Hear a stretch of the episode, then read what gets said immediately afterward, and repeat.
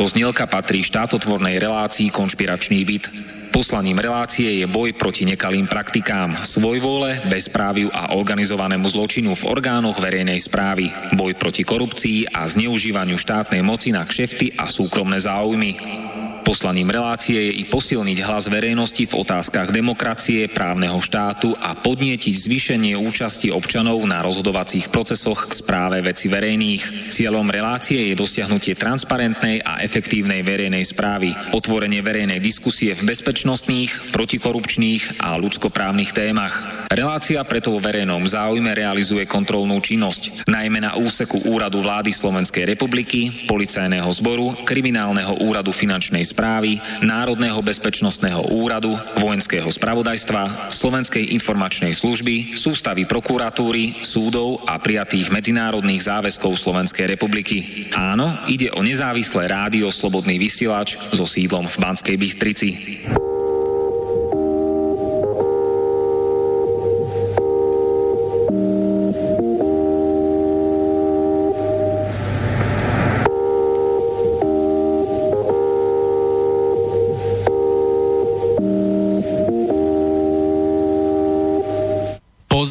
Všetkých ľudí na vlnách Slobodného vysielača. Máme štvrtok, 3. mája 2018 a teraz sme sa stretli v konšpiračnom byte. Moje meno je Martin Bavolár. A opäť sa v konšpiračnom byte dozviete to, o čom sa v televízii nehovorí a v novinách nepíše. Dnes sa tu a teraz dozviete, prečo väčšina ľudí má málo peňazí a veľa dlhov Vypočujte si všetko o ekonomike. Kto sú jej skutoční šéfovia? Ako nám oni berú peniaze a ako si ich potom oni ďalej rozdeľujú? Aké sú tajné dohody na najvyšších miestach v bankovníctve a vo finančníctve? Kto bude ešte bohatší a kto ešte chudobnejší? Väčšina ľudí nie je spokojná so svojou životnou úrovňou ani so stavom svojej republiky. Ako ďalej? Aké riešenia spôsoby a opatrenia sú potrebné a nutné, aby sme sa dostali z toho von. Preto všetkým ľuďom prajem cenné, významné a hodnotné počúvanie v tento prvý májový štvrtok a tu v štúdiu Bratislava sú so mnou dvaja hostia.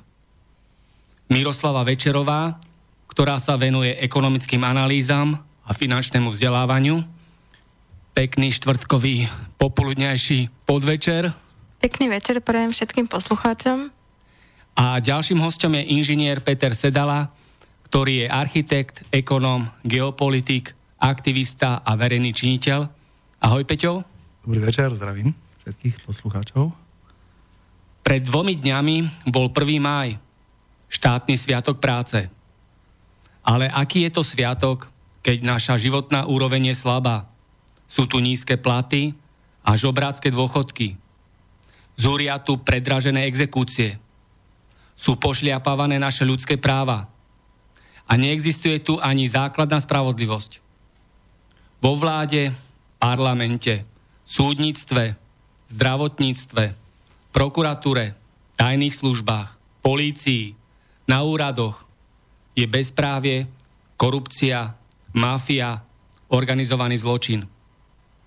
A v hlavnoprúdových médiách RTVS, Markíza, Teatri, Nový čas, Denník N a tak ďalej je cenzúra a masmediálna manipulácia. A politické mimovládky si robia svoju špinavú politiku a kšefty a klamú celý národ. Bankovníctvo a finančníctvo zdiera, zotročuje a okráda obyvateľov Slovenska – Vládnu nám tu skorumpovaní politici a ich prisluhovači. Preto je tu dvojaký meter. Oni sú tí nadľudia a my sme tí menej cenní občania druhej kategórie. Tak ja by som e, začal len takou výzvou, že by som e, vyzval našich poslucháčov, aby vydržali tieto dve hodiny. My sa pokúsime veľmi poetickým spôsobom vysvetliť tento novodobý otrokársky systém, E, pretože keby sem prišli ekonomovia z rôznych bank, tak by sme boli zahrnutí číslami, ničomu by sme nerozumeli. E, my tomu tiež až tak príliš nerozumieme, ale vieme veľmi dobre, že tento e, systém, ktorý tu na nás dopadol, je, je, je vražebný. A o tomto dneska sa budeme rozprávať. Budeme sa rozprávať aj o zároveň o geopolitike, pretože ekonomika súvisí s geopolitikou. Ono to nie je, nedá sa vytrhnúť z kontextu. Budeme hovoriť e, o samozrejme vražde Kennedyho, ktorá s tým tiež súvisí. A samozrejme ja e, mám taký bombonik pripravený pre vás, keď vydržíte, určite budete spokojní. Poviem vám niečo o e, taký, tak, taký zážitok e, z jednej z jednej prednášky, ktorú, kde som sa dozvedel niečo o Grécku. Takže vydržte, prosím vás, odozdám slovo mojej kolegyne. Tak ja by som chcela najprv povedať na začiatok, je to vlastne úvod z filmu Zeitgeist, e, Duch doby a tam sa vlastne aj píše, aj v tom videu sa hovorí, že vo svete, v ktorom 1% ľudí vlastní 40% bohatstva na Zemi vo svete, kde každý deň zomrie 3000 30 34 tisíc e, detí vďaka chudobe a nevyliečiteľným e, chorobám a v ktorom viac ako 50% populácie žije z menej ako 2 dolarov na deň, tak životodárnou tekutinou našich tradičných inštitúcií a tým aj celej spoločnosti sú peniaze. Preto je dôležité, aby sme pochopili systém e, peňažného fungovania, aby sme pochopili, prečo sú naše životy také, aké sú. E, táto ekonomika je e, prezentovaná žiaľ takým metúcim spôsobom. E, na základných ani na stredných školách deti nedostávajú finančné vzdelávanie potrebné pre život. Ani my sme nedostali takéto vzdelanie ani za čas komunizmu.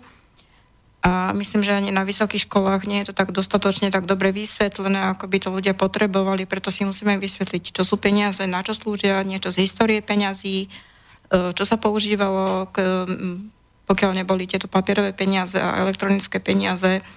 A je dôležité pochopiť, e, ako vzniká dlh, čo je to dlh, prečo sú ľudia v ťažkých finančných e, krízach, prečo ľudia živoria, prečo vidíme ľudí bez domov? A prečo ľudia prichádzajú o svoje domy, byty, prečo majú nízke mzdy, nízke sociálne dávky, nízke dôchodky.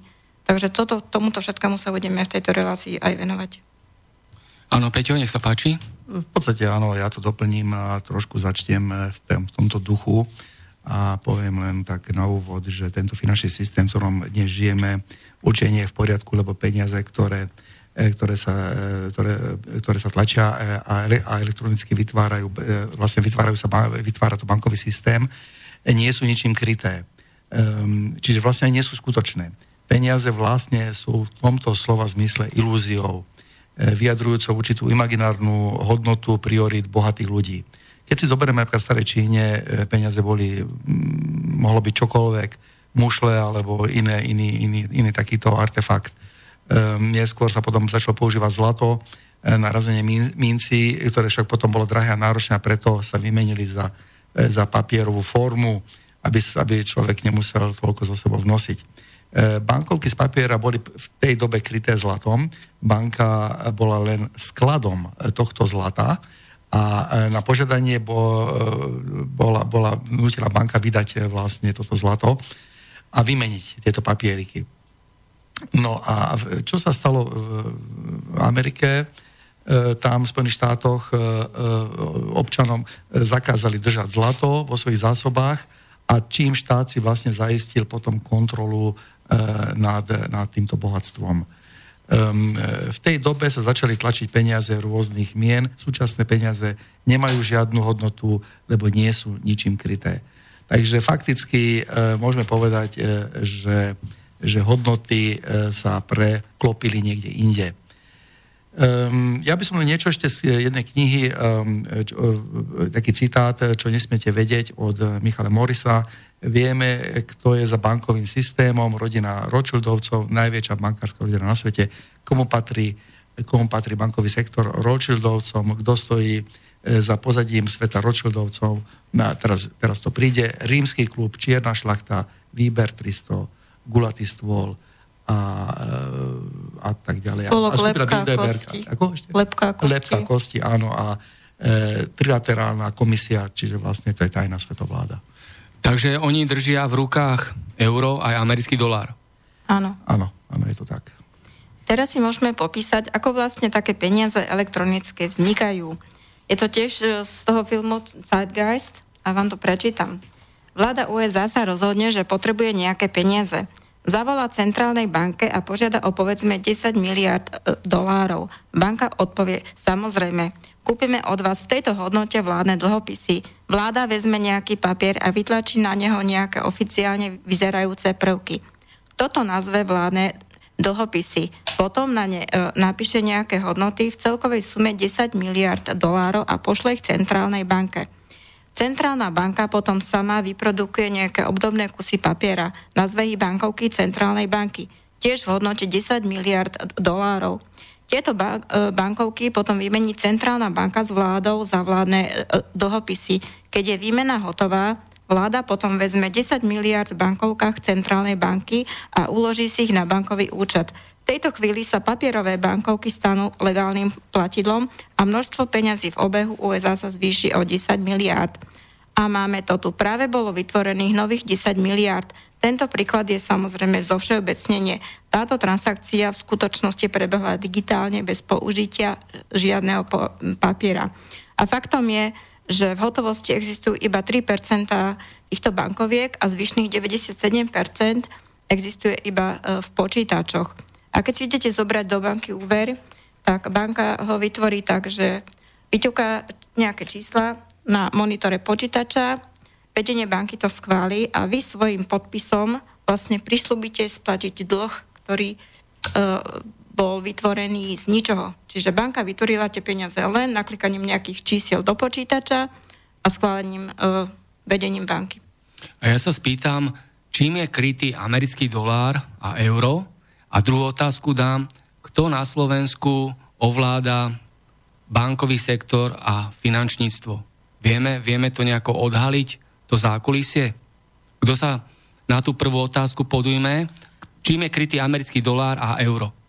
Americký dolár a euro je kryté len dôverou ľudí. My máme zo zákona, e, nám vláda nanúcuje dôveru v túto menu euro a Amerike je nanúčená dôvera v mena dolar, lenže tieto peniaze nie sú ničím kryté. Ani zlatom? Ani zlatom, pretože v roku 1971 americký prezident Richard Nixon zrušil e, krytie dolára e, zlatom a vlastne všetky svetové meny e, nie sú ničím krytým, len dôverou ľudí a tá dôvera je žiaľ zneužívaná. A prečo potom celá planéta rešpektuje americký dolár, keď prezident Nixon zrušil krytie amerického dolára. Tým pádom pretože Spojené štáty sú, musíme vedieť, že sú slobodomorársky štát. Ústava Spojených štátov je slobodomorárska.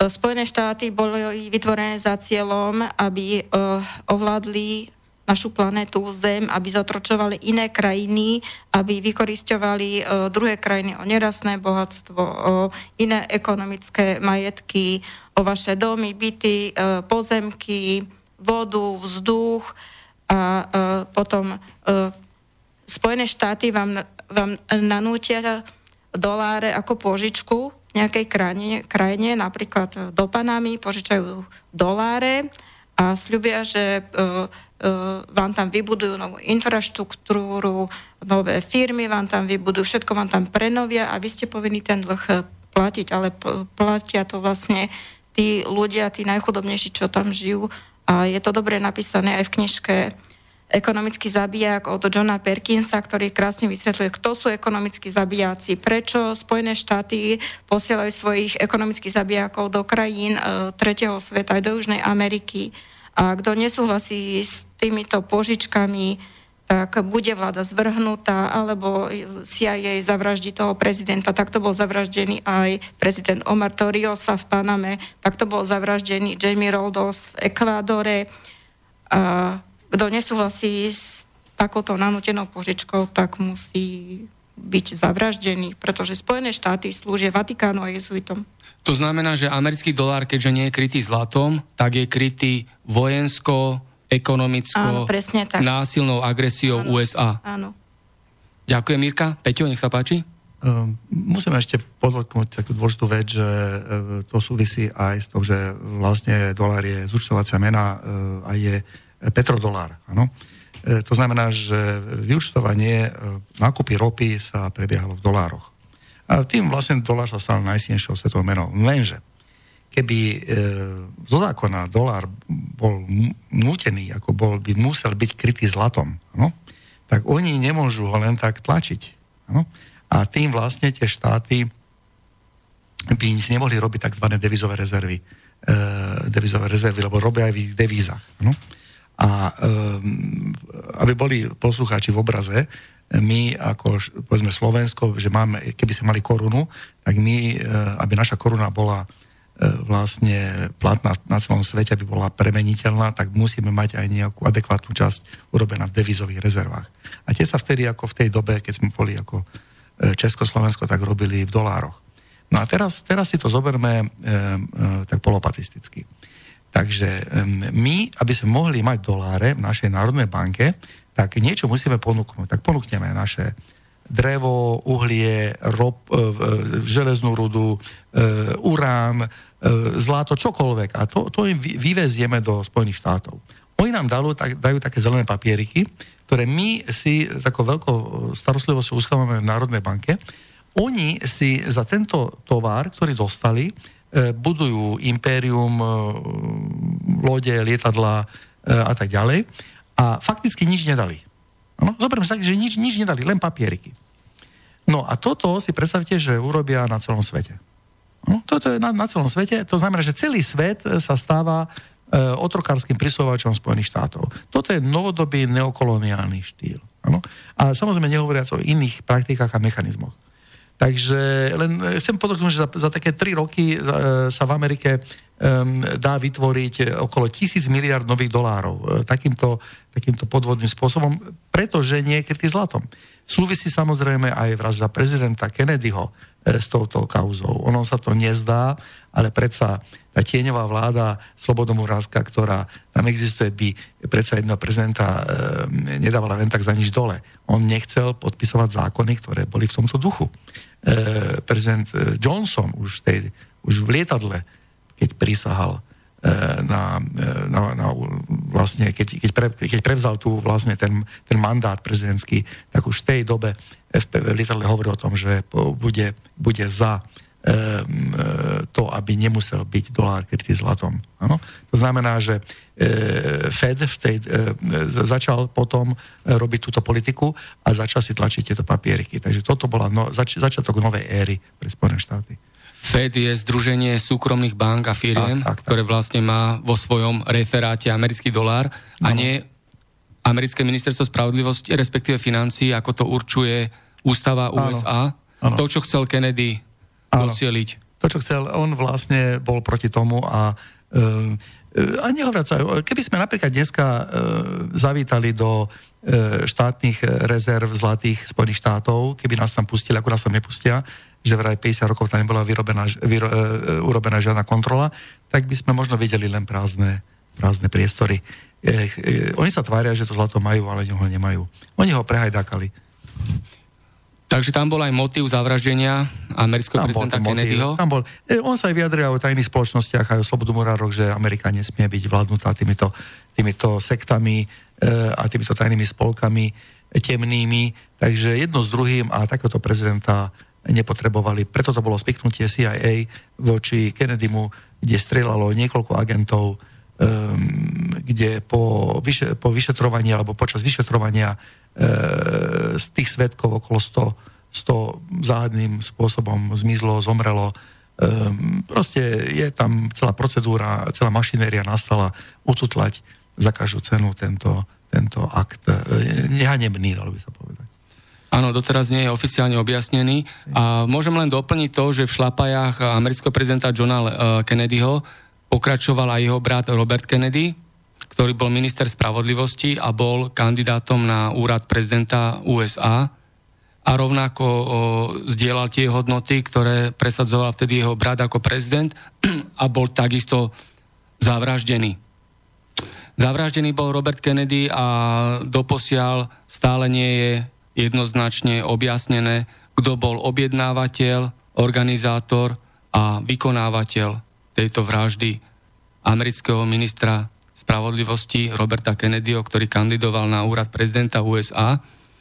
Tam bola tá jedna strčená figurka, ten uh, psychicky narušený človek, hej, neamerického pôvodu, ale tak dôležité je, kto bol objednávateľ a organizátor takéto nájomnej vraždy. To sa trošku v tajných službách vyzná, tak e, sa vie, že tajné služby robia takým spôsobom, že vždy už je nastočený e, vrah, ktorý bude identifikovaný ako vrah. To znamená, že oni by bez takéhoto e, menovateľa už aj nešli do tejto akcie. Ďakujem, Peťo. A ja sa vás pýtam, prečo potom také silné ekonomiky, ako je napríklad Čína alebo Ruská federácia a ďalšie iné, rešpektujú americký dolár?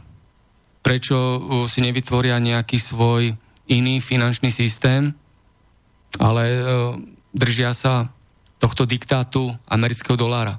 To nie je úplne pravda. E, Rusko urobilo obrovské opatrenie, e, aj Čína, zavedením nového Petro, Petro Juanu, ktorý nahradzuje vyučtovanie v dolároch a takisto menia, Rusi menia teraz, sa zdávajú SWIFTu, to znamená, že teraz aj majú menu, ktorá, ktorá je relatívne silná a majú obrovské zásoby zlata. Skupujú ho z celého sveta.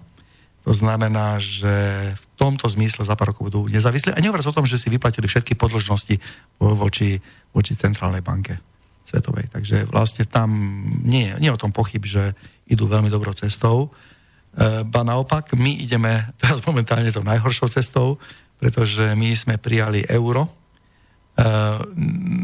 bolo nám to nanútené, tešili sme sa najprv z neho, že ak malé deti, že budeme mať menu a nebudeme musieť E, keď chceme ísť do Chorvátska meniť peniaze, alebo ja neviem, do Talianska. Takže toto je, toto je taká, taká, tak, tak, taká rozprávka pre deti, a keď by som povedal, že rybár chytá ryby, tak nejakú návnadu musí dať. A skutočne sme sa dostali do novodobého, novodobej chudoby, však o euro budeme za chvíľu hovoriť, otvoríme túto tému euro, takže... Aj k tej finančnej mene, že či naozaj bol správny ten kurz, ktorý bol daný, a ďalej? Ten kurz určite bol správny, ten, e, ten využili samozrejme um, chytrí ľudia, ako je pán Počiatek. Doviek dostal za ním. Na tej povestnej jachte? Áno, na tej povestnej jachte. Čo sa tam všetko dialo, škoda, že nevieme o tom viacej, môžeme len tušiť, ale ako človek má dobrú fantáziu, jedno isté, že nastala veľká výmena peňazí, Národná banka a, a tak ďalej a tak ďalej. Niečo na tom zarobili, nie málo peňazí. Jednoducho ten paritný kurz, nazvime ho vtedy, tak sa nazýval, e, bol tajný, vedel ho len, vedeli ho len dvaja alebo traja ľudia. E, guvernér banky, Národnej banky a minister e, financí. Takže oni boli viazaní mlčanlivosťou, ale ako to chodí vo svete, tak e, si to pekne využili. No ale nič sa nestalo, nebolo potrestanie, žiadne ešte, neviem, či k tomu niekedy príde. Tak nie je koniec všetkých dní a teda na, to, na našom Slovensku táto finančná geopolitika sa ako prejavuje teda s tým finančným sektorom a bankovníctvom. Ako to je na Slovensku? Kto, kto, kto v skutočnosti ovláda, riadi banky, poisťovne a finančné inštitúcie? Tak musíme si uh, najprv povedať, že naše banky nie sú naše banky. Naše banky, hlavne Národná banka Slovenska, uh, nie je národná, pretože nepatrí národnu, národu, ale aj v Ústove Slovenskej republiky je písané aj v knižke od pani Daniely Majerčákovej uh, Peníze a bankovníctvo, že Národná banka je centrálna banka. Všetky centrálne banky na, vo svete vlastní rodina e, Rothschildovcov, aj Európsku centrálnu banku, aj Federálnu rezervnú banku v Spojených e, štátoch. A úlohou, Rothschildov, e, úlohou rodiny Rothschildovcov je vlastne kolonizovať jednotlivé krajiny cez tieto banky, cez tento bankový systém, cez tieto nekryté peniaze, či už papierové alebo elektronické, ktoré my nevieme tvoriť, lebo nás to nenaučia a keď zadáte požiadavku do Národnej banky Slovenska, by vás to naučili, tak vám neodpovedia radšej, alebo sa vám vráti e-mail. Aj si to reálne skúsila? Áno. A tak toto dopadlo? Áno. Takže to nie je náhodné? Áno. Takže celý bankový a finančný systém aj poisťovníctvo neslúži nám občanom, ale slúži len e, tým bohatým ľuďom, ktorí sú členmi tajných spolkov, ako povedal pán Sedala, Illuminati, Výbor 300, Bildenberg.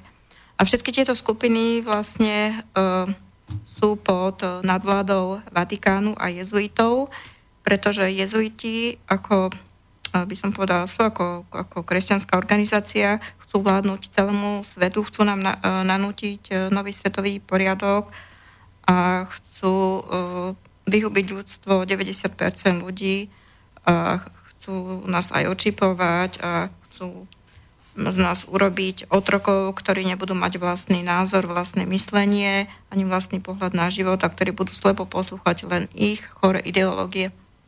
Oni musia mať potom dosah aj na vládu, Samozrejme. to znamená aj ministerstvo financí musia mať pekne Áno. vo svojich rukách. Agenti od jezuitov sú prešpikovaní všade, sú aj vo vláde, aj E, na ministerstvách, aj na úradoch, aj v cirkevných orga, orga, organizáciách a oni urobia všetko preto, aby dosiahli svoje. Ďakujem, Mirka. Peťo?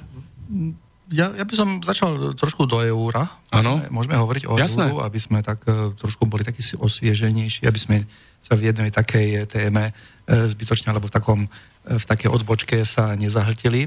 E, takže v podstate je to euro. E, od roku 2002 sa udela vlastne najväčšia výmena peňazí v histórii ľudstva, e, kde vlastne Európska centrálna banka, ktorá je od roku 1999 zodpovedná za jednotú európsku menovú politiku. A 1. januára roku 2002 bolo vlastne euro zavedené v 12 európskych krajinách. No. E, ukazovalo sa, že to bude veľmi, veľmi optimistická dobrá vec a že bude to zjednocujúce a tie suby politikov sa, e, a cez tú Európsku centrálnu banku sa naplnia. Takže opak je pravdou, pretože po, vlastne po tých rokoch existencie eura, kedy ho používa takmer alebo viac ako 340 miliónov obyvateľov eurozóny, e, sa ho chce takmer polovica alebo väčšia polovica zbaviť. Tak to už je čo povedať, to nie je akože sranda. E, dočka, čiže, čiže mali by sme sa možno dočkať v blízkej budúcnosti vlastne nejaké, nejakého, nejakého, nejakého dátumu, kedy vlastne toto euro totálne zničí celú tú ekonomiku. Ja by som ešte veľmi krátko povedal takú, takú informáciu, že za krstného otca eura sa považuje kanadsko-americký profesor, no, že nositeľ Nobelovej ceny za ekonomiku Robert Mundel, ktorý, ktorý v rokoch, 80 rokoch minulého storočia propagoval zrušenie národných mien. Ináč veľmi vidíme to ako paralelu teraz Šorošové veci, on zase bojuje za zrušenie národných eh, hodnôt ako takých, eh, tento Mundel zase národných mien. No ako keby boli spriahnutí a eh, pochádzali z jednej slobodomorskej lóže, by som povedal. Tak, toto. Mundel bol zároveň poradcom Svetovej banky, Medzinárodného menového fondu aj Európskej komisie a podielal sa tak na plánoch vzniku eurozóny. Aj keď európsky politici a Európska centrálna banka nasubovali Európanom výhody, ktoré zo sebou nová mena prinesie, už v roku 2002 v celej eurozóne poklesla spotreba a všetko výrazne zdražilo. Toto je zaujímavý fenomén. Ano? Hoci tá eufória bola veľmi veľká. A týmto vlastne môžem povedať, že euro E, vlastne nebolo vytvorené pre európske, e, vytvorené pre európske národy a ich prospechu, ale práve na opak toho. To. Áno, ďakujem, Peťo. Mirka? Ja by, som, ja by som sa chcela ešte vyjadriť k tým slobodomurárom, že aby sme vedeli, že sú vlastne uh, uh, dva stupne slobodomurárov a je to jorský stupeň a škótsky stupeň. Uh, E, väčšina slobodu murárov, 2 milióny, žije v USA, Anglicku, Francúzsku a škandinávskych krajinách. A e, svetové slobodomurárstvo sa člení do dvoch hlavných odvetví, a to zjednotenej veľkolože anglickej a francúzskej, francúzsky veľký e, or, or, or, orient. Potom Jorský ritus, tam je 10 stupňov, tam patria templári, zakladateľ je Thomas Smith Webb, v USA je, je ten jorský rítus, v Anglicku je škótsky. A musíme vedieť, že celá francúzska vláda je pod nadvládou loží, slobodu murárov, prezidenti Francúzska sú členmi loží, činy agitátori, e, muži na ministerstvách, štátnych úradoch sú príslušníci rádu. žiadnu významnú funkciu nemôžete zastávať, pokiaľ nemáte doporučenie zo strany lože. A patrí tam napríklad prezident, bývalý prezident Nikola Sarkozy, potom Xavier Bertrand, a Socha Slobody, ktorá je v New Yorku, to je vlastne dar francúzských loží americkým ložam. A poprední slobodomorári v USA uh, sú aj boli Benjamin Franklin, George Washington, Jefferson, potom uh, Lyndon Johnson, potom uh, George Bush starší a syn George Bush mladší, uh, prezident Reagan, 33. stupeň, to je ten najvyšší stupeň a to je taký stupeň, že tam už títo členovia lože sa venujú sat- satanistickým rituálom, obetujú aj ľudí, obetujú aj detí a tí, títo ľudia už nemajú ani cit v sebe, keď sa im pozriete do očí. Oni vás nepolútujú, oni sú chladnokrvní zabijaci. A slávni členovia rádu sú taktiež aj Winston Churchill, Johann Wolfgang Goethe, Henry Heine, James Rothschild, Oscar Wilde, Mark Twain, Voltaire, uh, John Wayne a Henry Ford. Kto na Slovensku patrí do takejto kategórie? No určite tam patria, si teraz spomínala. No určite tam patria uh, všetci členovia, prosím pekne, našej politickej scény, uh, aj... Ktorý? Opozičný, koaličný? Aj opozičný, aj koaličný. A vieme, vieme aj, ktorý konkrétne? Áno, určite, na, určite, určite tam patrí aj pán prezident Andrej Kiska, pretože on bol zvolený aj podporovaný scientológmi a scientológovia sú slobodomurári. Sorošom ešte bol podporný. Aj Sorošom, áno. Sorošom, no. A, a Soroš, Soroš patrí tiež? Áno, Soros je agent rodiny Rothschildovcov a on robí všetky prevraty aj na Ukrajine, on robí prevraty aj na Slovensku. On... Takže on je vlastne taký bojovník, Áno. výkonný člen Áno. tejto organizácie. On robí aj tieto e, protesty za slušné Slovensko, e, ktoré nie sú skutočné protesty, pretože tí študenti, ktorí tam išli, bolo im to nanútené, alebo boli, bolo im povedané, dáme vám 10 eur, keď sa tam zúčastníte. Na vysokých školách dostali rektorské voľno e, pod výstrahu, že keď sa nezúčastnia, tak budú nejaké sankcie. Takže tieto protesty treba ignorovať a nie sú skutočné. Preto... Ja sa spýtam, vo verejnosti je také verejné tajomstvo minister zahraničia Lajčák. Aj tam patrí Žitňanská. Aj tá tam patrí. Takže Peťo, ty... Tak, e, takíto ľudia e, nemôžu byť v takýchto funkciách um, aktívni a činní, pretože uh, pokiaľ by nezastávali uh, takéto významné uh, slobodnobrávské postavy. Musia mať ten punc. Musia mať, ono to, totiž tam uh, nebude... Uh, všimnime si napríklad, keď sa mal teraz voliť um, um, do OSN, e, jak, jak sa to nazýva, riaditeľ, predseda, alebo čo to? Generálny tajomník. Generálny tajomník, prepačte. E, tak e, boli tam, bol tam navr, samozrejme ako nomino, nominovaný, a, ale e, samozrejme tam vzniknú určite tlaky tiež iných lóží, takže e, ono to je vždy potom v tých, v tých spravodajských službách a v tých tajných organizáciách vždy je veľký rozruch že kto si koho pretlačí. Ono, ono potom tieto veci hrajú rolu. Nikdy nie tie, ktoré sú viditeľné, ale hrajú rolu tie neviditeľné. Takže to si treba uvedomiť. To je to povestné zákulisie. To je to povestné zákulisie, o ktorom my občania častokrát e, nevieme. No častokrát skoro nikdy nevieme. Potom sa len čudujeme, že tí politici e, trepú dve na tri a hovoria také veci. A, mm, no oni to majú prikázané. On, on jednoducho, takisto tak babka Merkelová, tá jednoducho ona, e, alebo ešte není babka, prepačte. ešte není, no, vek by už na to mala. Áno, tak e, ono v podstate, e, to sú, nedávno som videl fotografiu s Terezou Maj vo Washingtone v roku 2002, boli nejakom školení špeciálnom, takže mm, je, oni chodia na také školenia a tam im je jasne povedané vymitý mozog a ukázané perspektívy, v ktorých intenciách sa môžu pohybovať. Ja sa teraz pýtam, Vatikánska banka. Čo na to poviete a akú úlohu zohráva v tej finančnej geopolitike a aký dopad to má aj na našu slovenskú ekonomiku? Tak Čo k tomu poviem? Ja len, ja len dám no. ešte takú tému do placu. No. V roku 1998 bol zavraždený šéf švajčiarskej gardy. S ním bola zavraždená aj jeho manželka. A čo si myslíte, doteraz táto vražda nebola objasnená. Sú tam všelijaké konšpirácie, nejaké fámy, či bol špión, nebol špión a tak ďalej.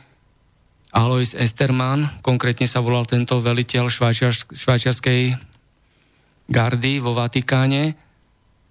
Myslíte si, že to bola náhoda, že takto bol záhadne zavraždený v roku 1998, ne, to už je 20 rokov a za 20 rokov nebola objasnená ani oficiálne uzavretá táto dvojnásobná vražda Alojza Estermana a jeho manželky?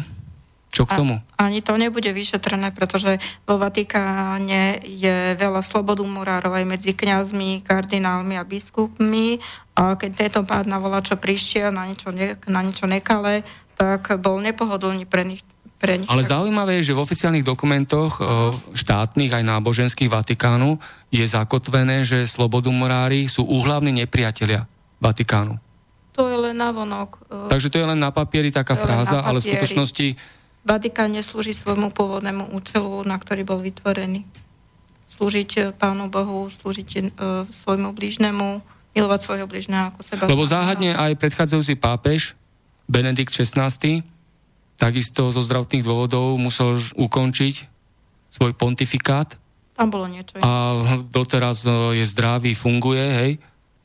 Takže takisto to bolo zase nejaké takéto zákulisie um, škodlivé, hej, nejaké, nejaké skazené a tak ďalej? No, ono trošku, mm, poďme na takú pravú mieru, lebo e, tu potom vznikne taký dojem, že my e, tu vlastne tak trošku chydáme na, na kresťanské také nejaké hodnotové systémy, ktoré sú tu vytvárané. No nie je to pravda. V podstate na druhej strane by bolo naivné si myslieť, že, že Vatikán bude uchránený od nejakých útokov od zlého tu žijeme vo svete satanizmu, kedy sa rozširuje satanizmus a útočí sa voči kresťanstvu.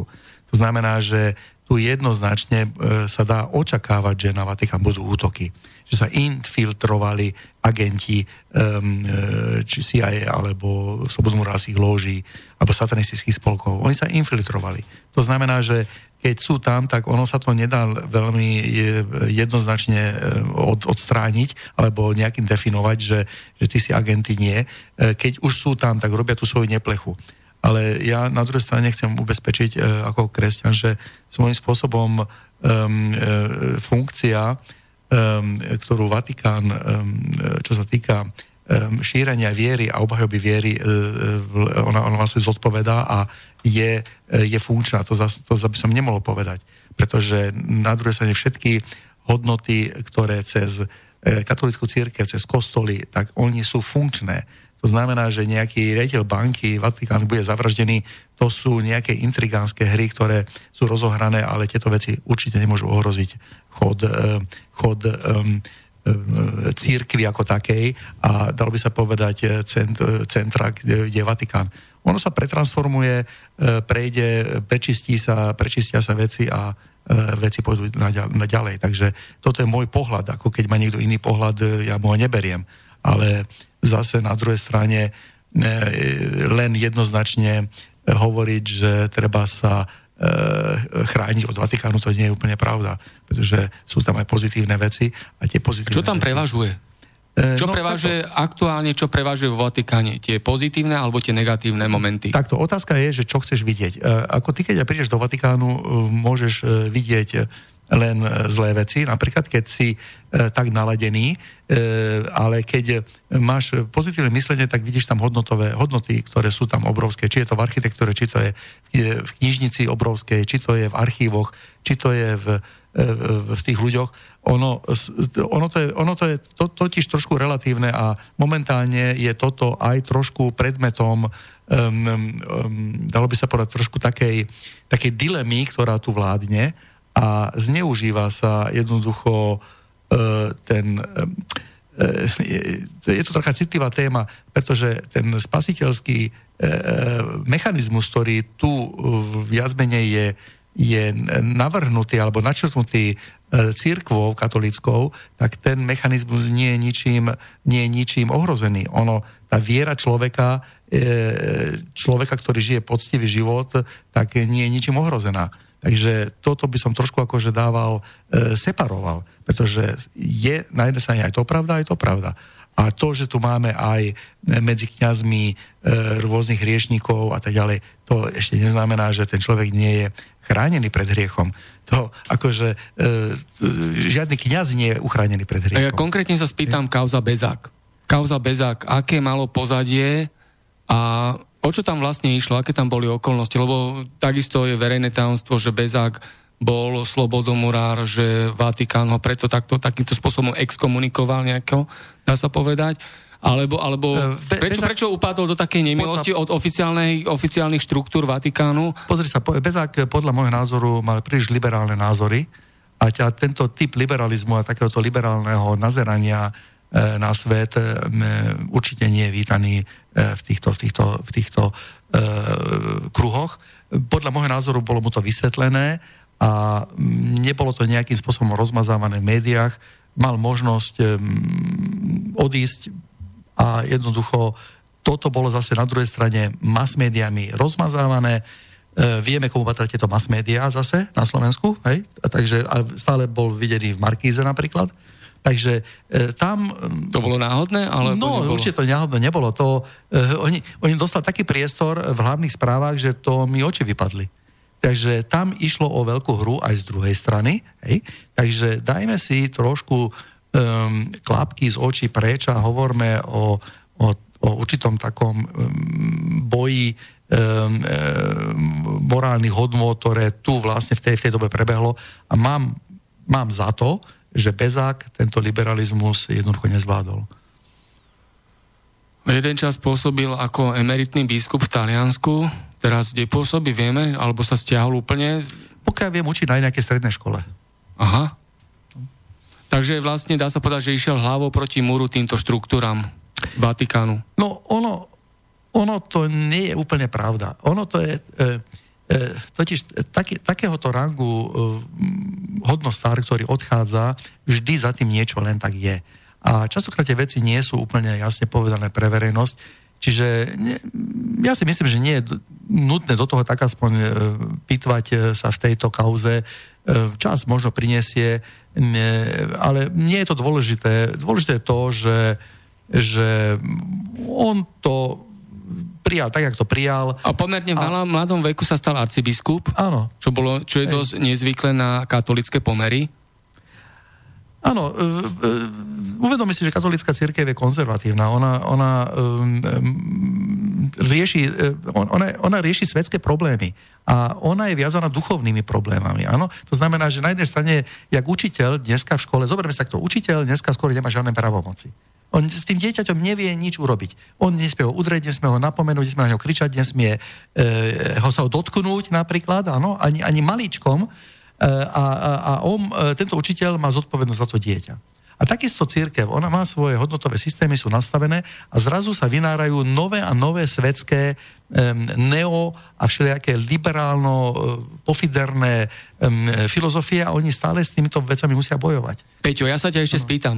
Myslíš si, že budú niekedy objasnené transparentne a oficiálne takéto udalosti, ako napríklad je kauza Bezák, alebo kauza zavraždenia veliteľa švajčiarskej gardy vo Vatikáne Alojza Estermana a jeho manželky? Bude, myslíš, že bude to niekedy a, ako, alebo to dopadne ako vražda jedného Kennedyho, druhého Kennedyho?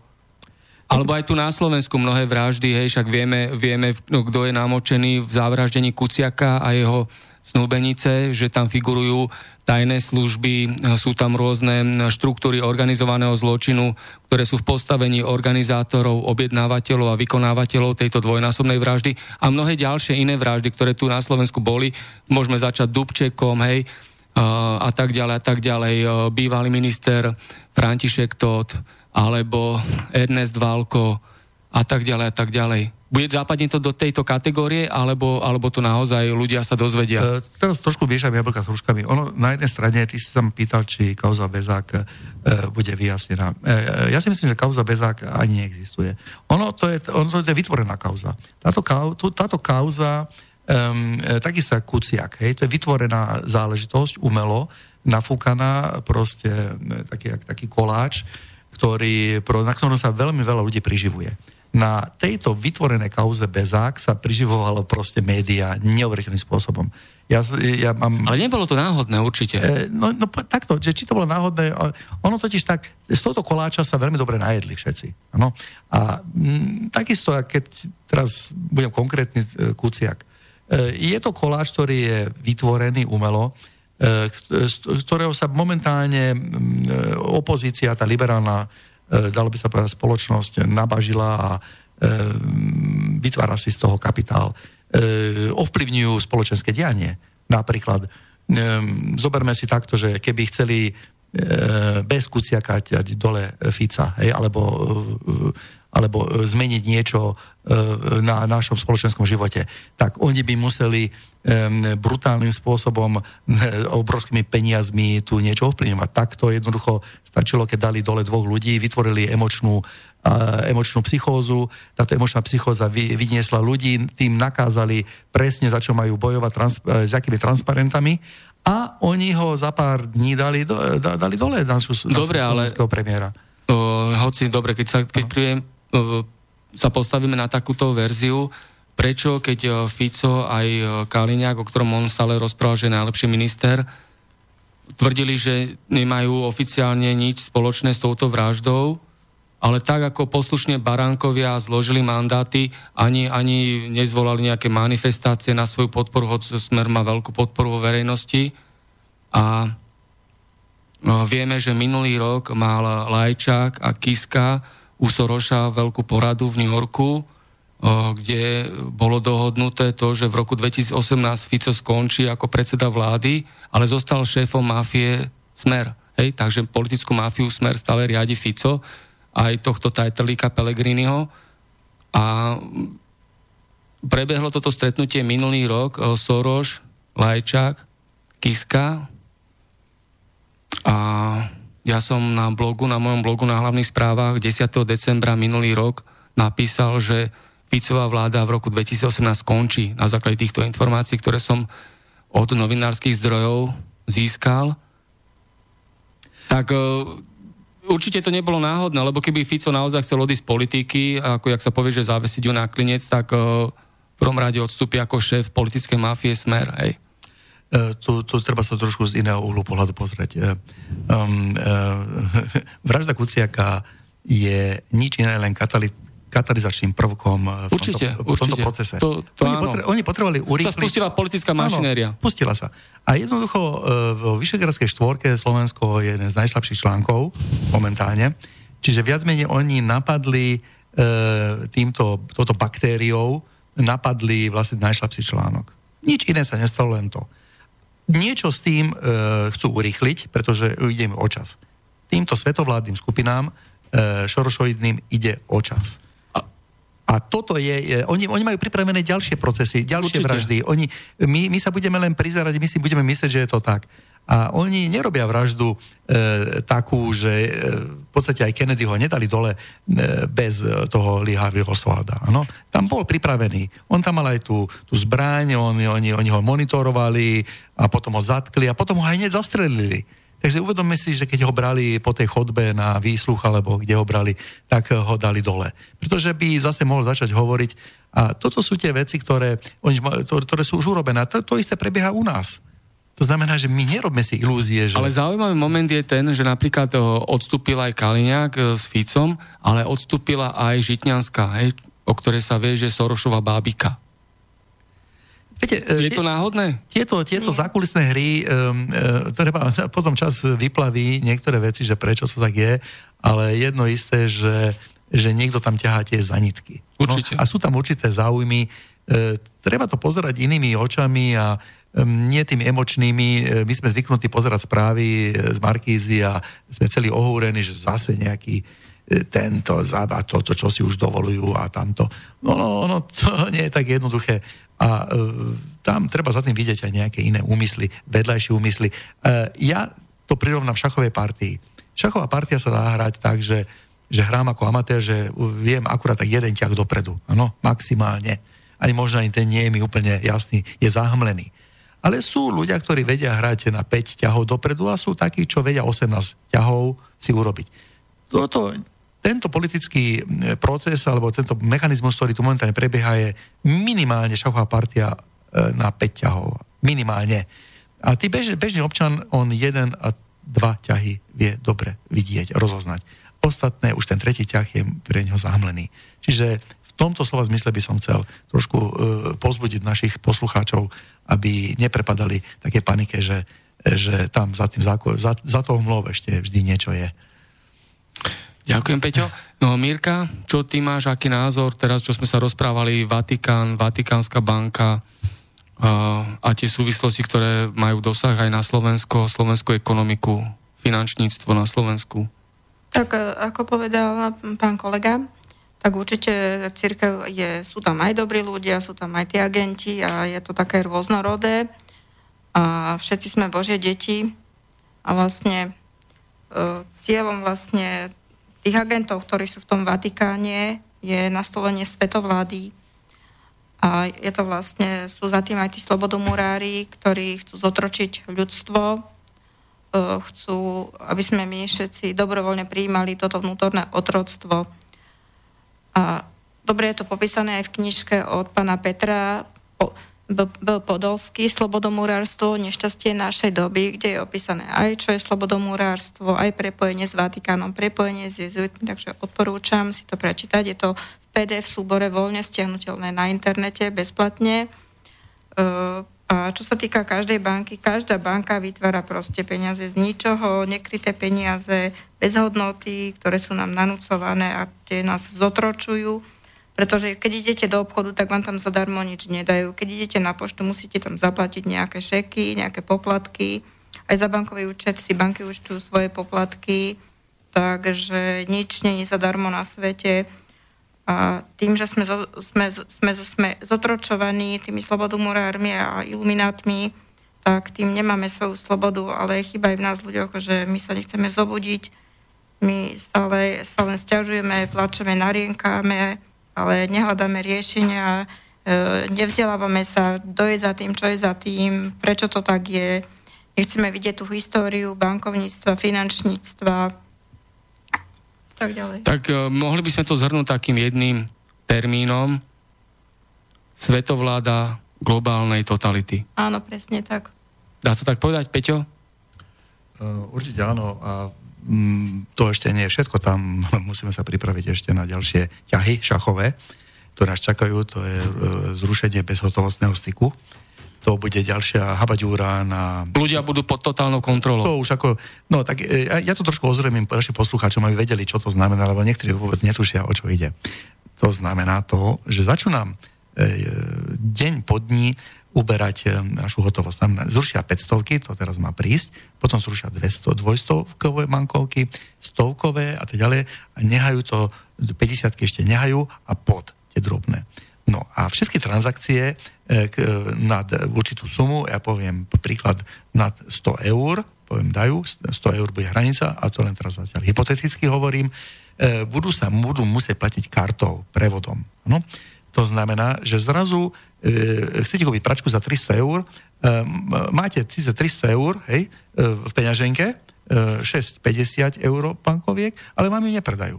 Pretože to je už nad 100 eur. A takto pomaličky to zošrobujú a poviem príklad, v roku 2022, teraz ako ja zase hypoteticky, e, sa ocitneme v úplnom bezhotovostnom styku. No, čo to znamená zase v praxi? Že vy sa ráno zobudíte, e, zoberte si vašu platobnú kartu, a, a pôjdete na nákupy. No. A e, pokiaľ budete taký občan, ktorý má problém, ja neviem, s niekým, s niečím, s, ne, s nejakou inštitúciou, tak e, za trest vám ju bloknú. No? Takže prídete do samoobsluhy, chcete kúpiť tovar a vaša karta nebude platná. Celý ten tovar, ste hladní, samozrejme chcete si kúpiť nejaké jedlo, tak vám ho nepredajú prídete domov a v tom vašom bezmocnom hlade e, e, a v tme budete e, rozjímať nad tým, že kde, som, kde, kde sa urobila chyba. A potom sa prídete kajať pred nejakú inštitúciu, kde prídete a poviete, že vaša karta nefungovala. A oni, vám, oni vás pohľadkajú a povedia vám, no pretože ste neboli moc dobrí ako občan no a od zajtra už budete dobrí a poviete, áno, budete dobrí, tak vám tú kartu odblokujú a zase sa môžete najesť. Takže toto, toto je asi e, tak trošku rozprávkovo prerozprávané, e, ako to bude fungovať. E, budú mať e, prehľad od aké, akékoľvek transakcií, to znamená, či si kúpite rohlík, alebo auto, alebo um, proste bicykel, to je úplne jedno, o všetkom aj prehľad. E, či zaplatíte remeselníkovi za E, za výkopové práce, o všetkom budú vedieť. E, daňové priznanie sa bude robiť tak, že vy donesete výpis účtu a daňovému úradu, respektíve on si ho stiahne, daňový úrad bez toho, aby ste vy odovzdávali. Čiže vy fakticky budete pod totálnym drobnohľadom. Áno, ja to len doplním tým, že od 1. apríla tohto roku sú očipované všetky nové auta. To znamená, každý je pod kontrolou, kde na aute, kedy bol, ako jazdil a tak ďalej a tak ďalej. Takže to zapadá no, do tej celej mozaiky. do seba, to všetko teraz... Je, je... A ešte nábehne to elektronické zdravotníctvo, to znamená, že uh, Áno, autorita... o zdravotnom stave budú vedieť tak. úplne všetci a tak ďalej. Takže um, ja len chcem teraz akože na Margo tohto povedať um, výrok bývalého amerického ministra zahraničných vecí Henryho Kissingera a povedal, globalizácia je iba iné slovo pre americkú nadvládu. No. Tak, to je jasne. A vieme, kto to bol Henry Kissinger. A vieme veľmi dobre, kto bol Kissinger. No. jasné, ano. kde bol zaradený, odkiaľ pochádzal a ako ano, pôsobil. Áno, áno. Takže a to bolo už kedy povedané, hej? Áno. Kedy, asi v ktorom roku? E, to, to bolo v tých, tých rokoch e, v, on bol v 60-70 rokoch. Oh, áno, áno, bezpečnostný poradca áno, viacerých áno, amerických prezidentov. Áno, áno. Aj minister zahraničných vecí? Sa mi zdá? Uh, mám pocit, že aj, aj to bol. No. Áno, áno, takže... Dobre, tak uh, už sme takmer hodinku rozprávali o týchto dnešných témach. Urobíme si prestávku hudobnú?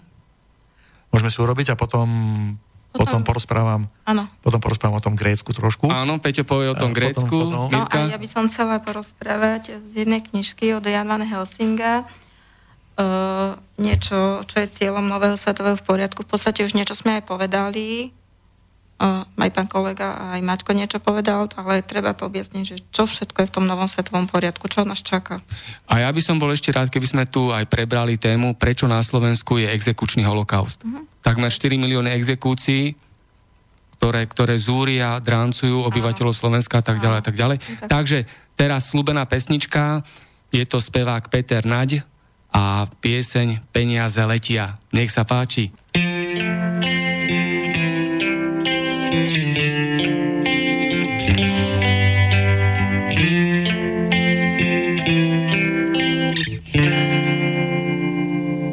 Peniaze letia v spomalenom vetre, jak zvednuté listy našich mladých snov, že budeme iní ako tí pred nami.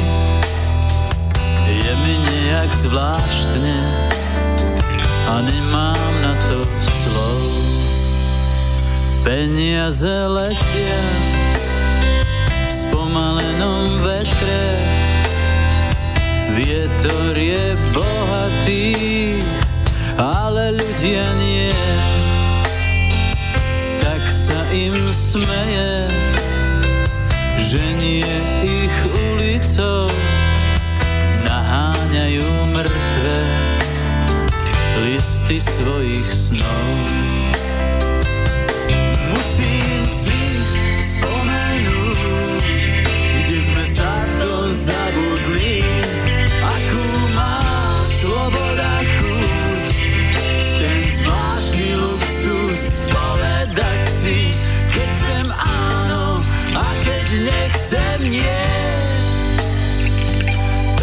Peniaze letia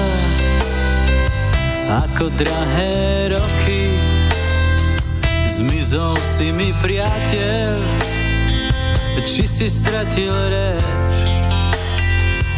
Možno niekde chytáš vo vetre prachy, zatiaľ ti letí všetko krásne preč.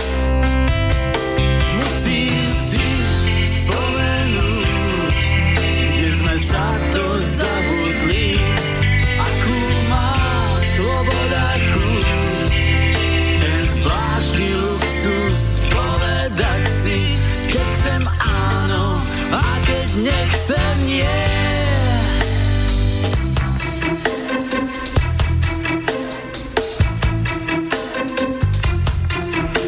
Stojím tu jak vo výklade bojím sa, kto ma kúpi. Som drahý, či som lacný, či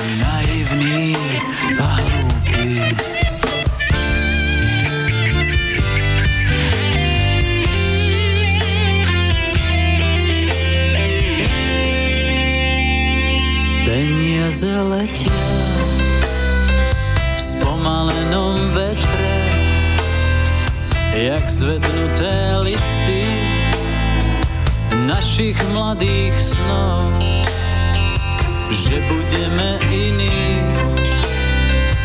ako tí pred nami. Je mi nejak zvláštne a nemám na to slov. Peniaze letia ako draví vtáci.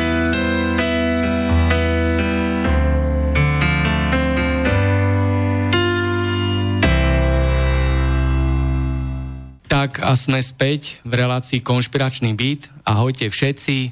Počúvate jubilejnú 60. časť relácie Konšpiračný byt. Povedzte nám svoj názor, návrh, komentár. Zavolajte nám priamo do Bratislavského štúdia na číslo 0950 724 963 alebo napíšte na adresu studiozavináč slobodnyvysielač.sk Peťo, ty si pred hudobnou prestávkou spomínal, že chceš povedať niečo o Grécku Hej, hej. a všetkých okolnostiach. No, Nech sa páči. Dobre, dú- dúfam, že nebudem nudný a poviem teraz tak, akože takú veľmi zau, veľkú zaujímavosť. Najprv samozrejme predtým poviem, že pri uvádzaní eurobankovek a eurominci v roku 2002 vtedy vtedajší prezident Európskej centrálnej banky eh, Duisenberg povedal, že pravdepodobne žiadna iná mena nereprezentovala lepšie vzájomnú dôveru, eh, eh, ktorá by bola základom spoločenstva ako euro. Jeho slova by eh, možno platili vtedy, keby všetky, keby všetky krajiny eurozóny podávali rovnaké hospodárske výkony. To však ale nie, nie je možné. Veď takmer všetky štáty pred vstupom do eurozóny nesplnili ani dnes, ani, ani ne, nespl, ne, nesplnia maastrichtské kritériá, ktoré napríklad povolovali maximálne 60% verejný drh na HDP.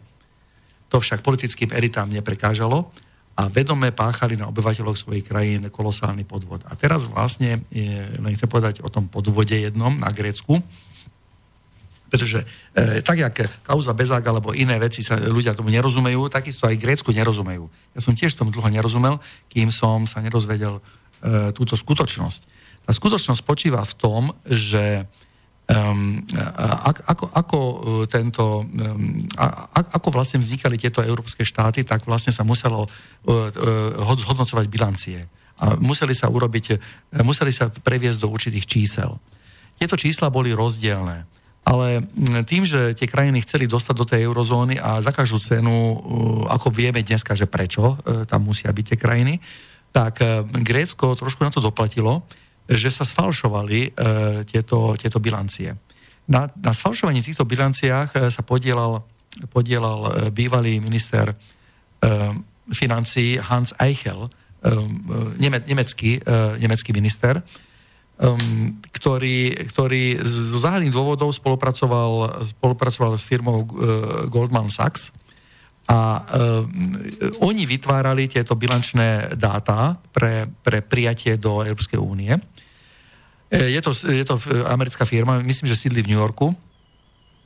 No a prečo o tom hovoríme? Tak teraz sa podržte, pretože teraz príde to, to, to, to veľké vytriezvenie z toho. Tak predstavte si, títo ľudia, keď, keď to sfalšovali, tak získali jedno ráno dve muchy. Prvá mucha bola tá, že e, vlastne mohli prijať Grécko do, do Európskej únie. To bola akože prvá mucha. Druhá mucha bola tá, že tým, že boli sfalšované údaje, tak vedeli, že hospodárstvo Grécka pôjde dolu vodou. No to je jednoznačne. Zavedením eura automaticky ide, vš- idú všetci dolu vodou. Ono sa to nezdá, ale je to tak. No a e, oni jednoducho začali e, e, na burze vsádzať na ekonomický pokles.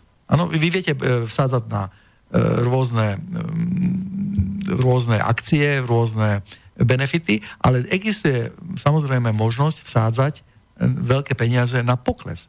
To znamená, že ekonomika pôjde dolu. No a teraz e, uhadnite, že ktorá firma tam hlavne vsádzala. Samozrejme Goldman Sachs, ktorí o tom vedeli. No a teraz prídeme k tomu bodu, že v roku 2010 e, e, začína prvý záchranný balík pre, pre Grécko, to vieme všetci, a vieme aj tú sumu, a to je 110 miliard eur. Teraz si predstavte, že bolo schválených 110 miliard eur pre Grécko a čo myslíte, koľko prišlo do Grécka? 25 miliard. A kam išlo 85 miliard? Predsa bolo poukázaných do Wall Street kontajneru pre vyplatenie práve týchto stávkárov, ktorí tam stav, stávkovali alebo vsádzali. Čiže tuto e, vieme jednoznačne povedať, že jedná sa o zločin pro, voči ľudskosti, pretože toto je novodobý typ holokaustu. Áno, a máme aj na telefonát, na linke. Pekný deň zo štúdia Bratislava.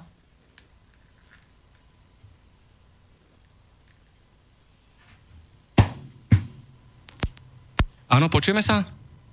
Počujeme sa, môžem hovoriť? Áno, nech sa páči. No, počúvam vás túto vašu reláciu, je to veľmi zaujímavé, ale tak neviem, či to vyznie z mojej strany ako otázka, alebo chcel by som, keby tí vaši reagovali na túto moju uh, príhovor, čo chcem povedať. Áno, to je Joško z Nových zámkov. Presne tak. No, Nech sa páči, v pohode.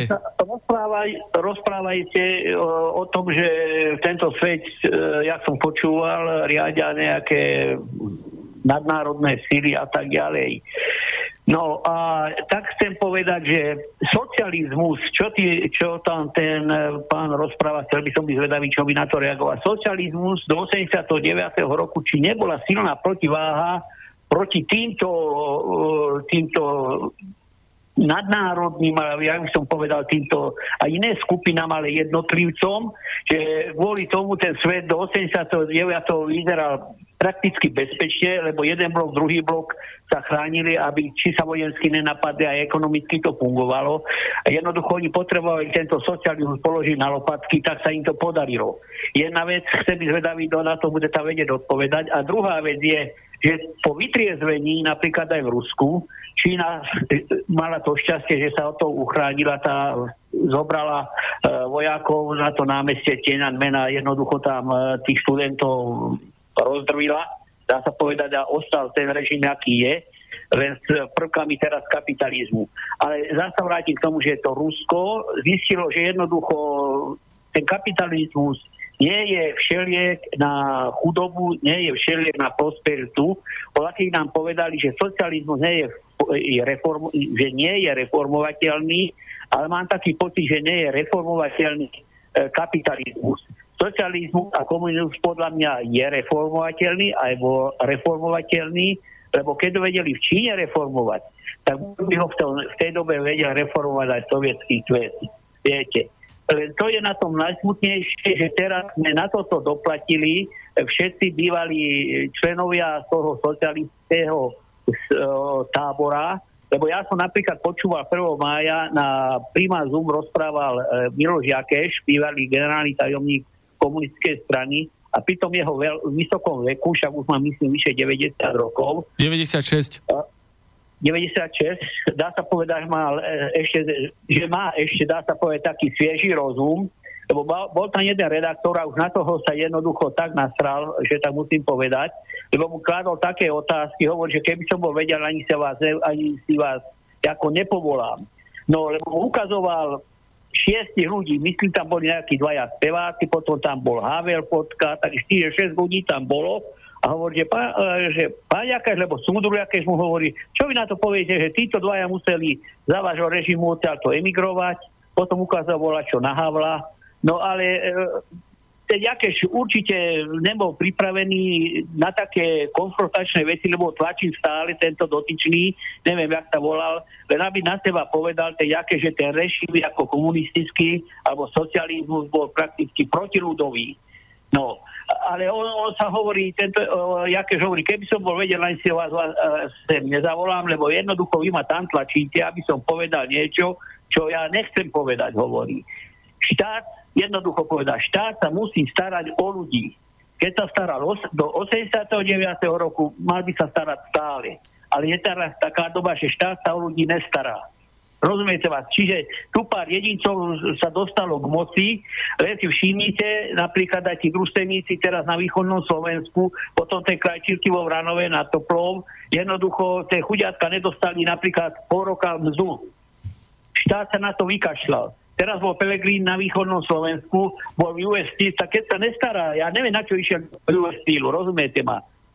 Kým sa tam stretol, lebo s robotníkmi sa tam stretol, však keď sa nestará vôbec, tak nech nechodí po závodoch, keď nemá záujem, ako sa ľuďom tu na vlastne žije.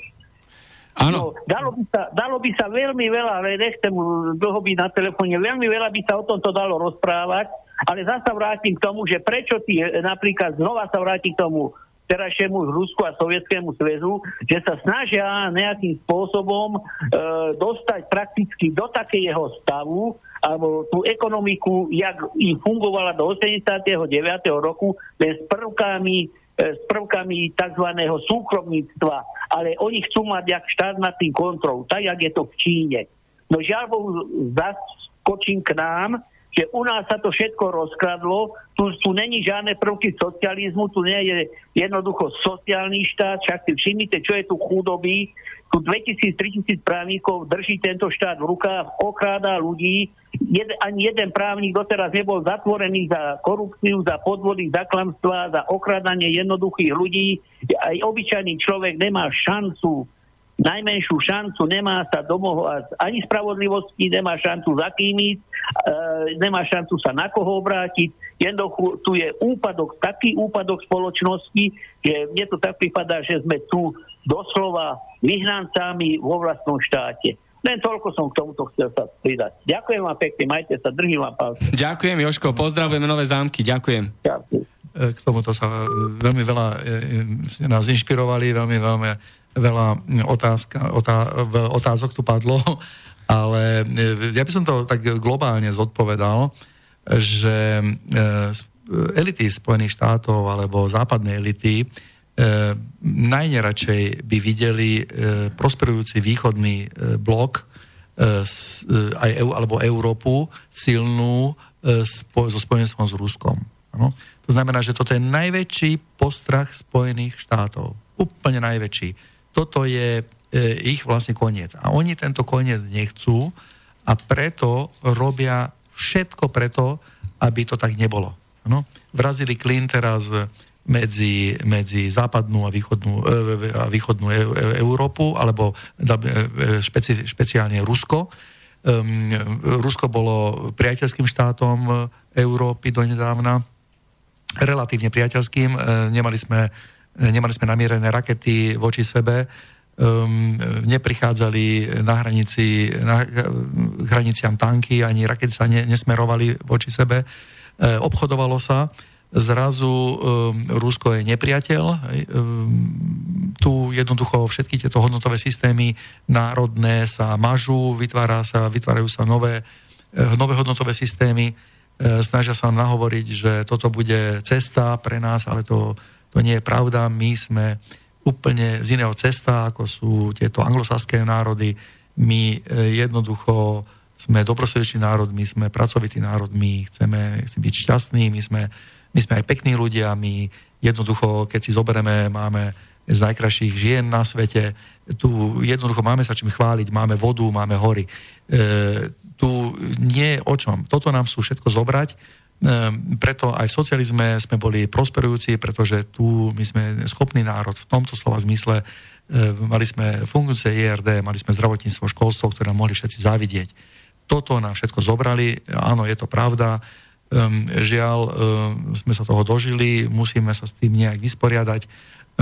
Máme, tu, máme tu trendy, ktoré hlásajú, aby sme vystúpili z Európskej únie, aby, a ktoré označujú NATO za zločinskú organizáciu. To sa bude čím ďalej, tým viac zvyšovať a rozširovať a v každom prípade toto je tiež nejakým spôsobom cesta. Peťo, ja sa ťa teraz pýtam, Michail Gorbačov, kto to bol, čo robil, prečo robil. Ja len doplním to, že takto pred rokom v máji tu bol mm, Miloš Jakeš, bývalý generálny tajomník ústredného výboru komunistickej strany Československa. Mal vtedy 96 rokov, takže tento rok má už 97 rokov. A on o, sa vyjadril v takom zmysle, že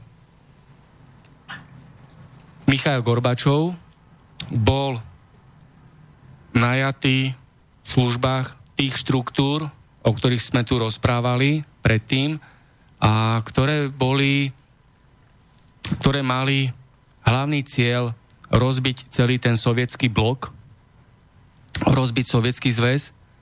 A Michal Gorbačov ako platený agent provokatér týchto štruktúr nadnárodných, o ktorých si ty aj Mirka rozprávali, splnil túto objednávku a zákazku a preto je tak aj glorifikovaný Michal Gorbačov stále doteraz s tou jeho perestrojkou aj glásnosťou zo strany týchto nadnárodných organizácií a nadnárodných inštitúcií.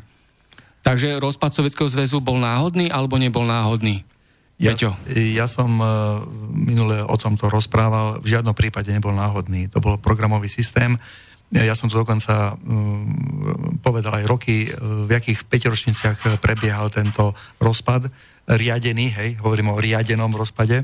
Um, musím ale podotknúť, že tieto anglosaské štáty a tieto elity a tieto um, temné sily, nazvime to, tie majú, tie veľmi dobre vedia, čo na nás aj platí, pretože oni neprídu sem s prázdnymi rukami a to je vlastne štýl rybára, ktorý tiež nejde rybať, chytať ryby s prázdnym háčkom.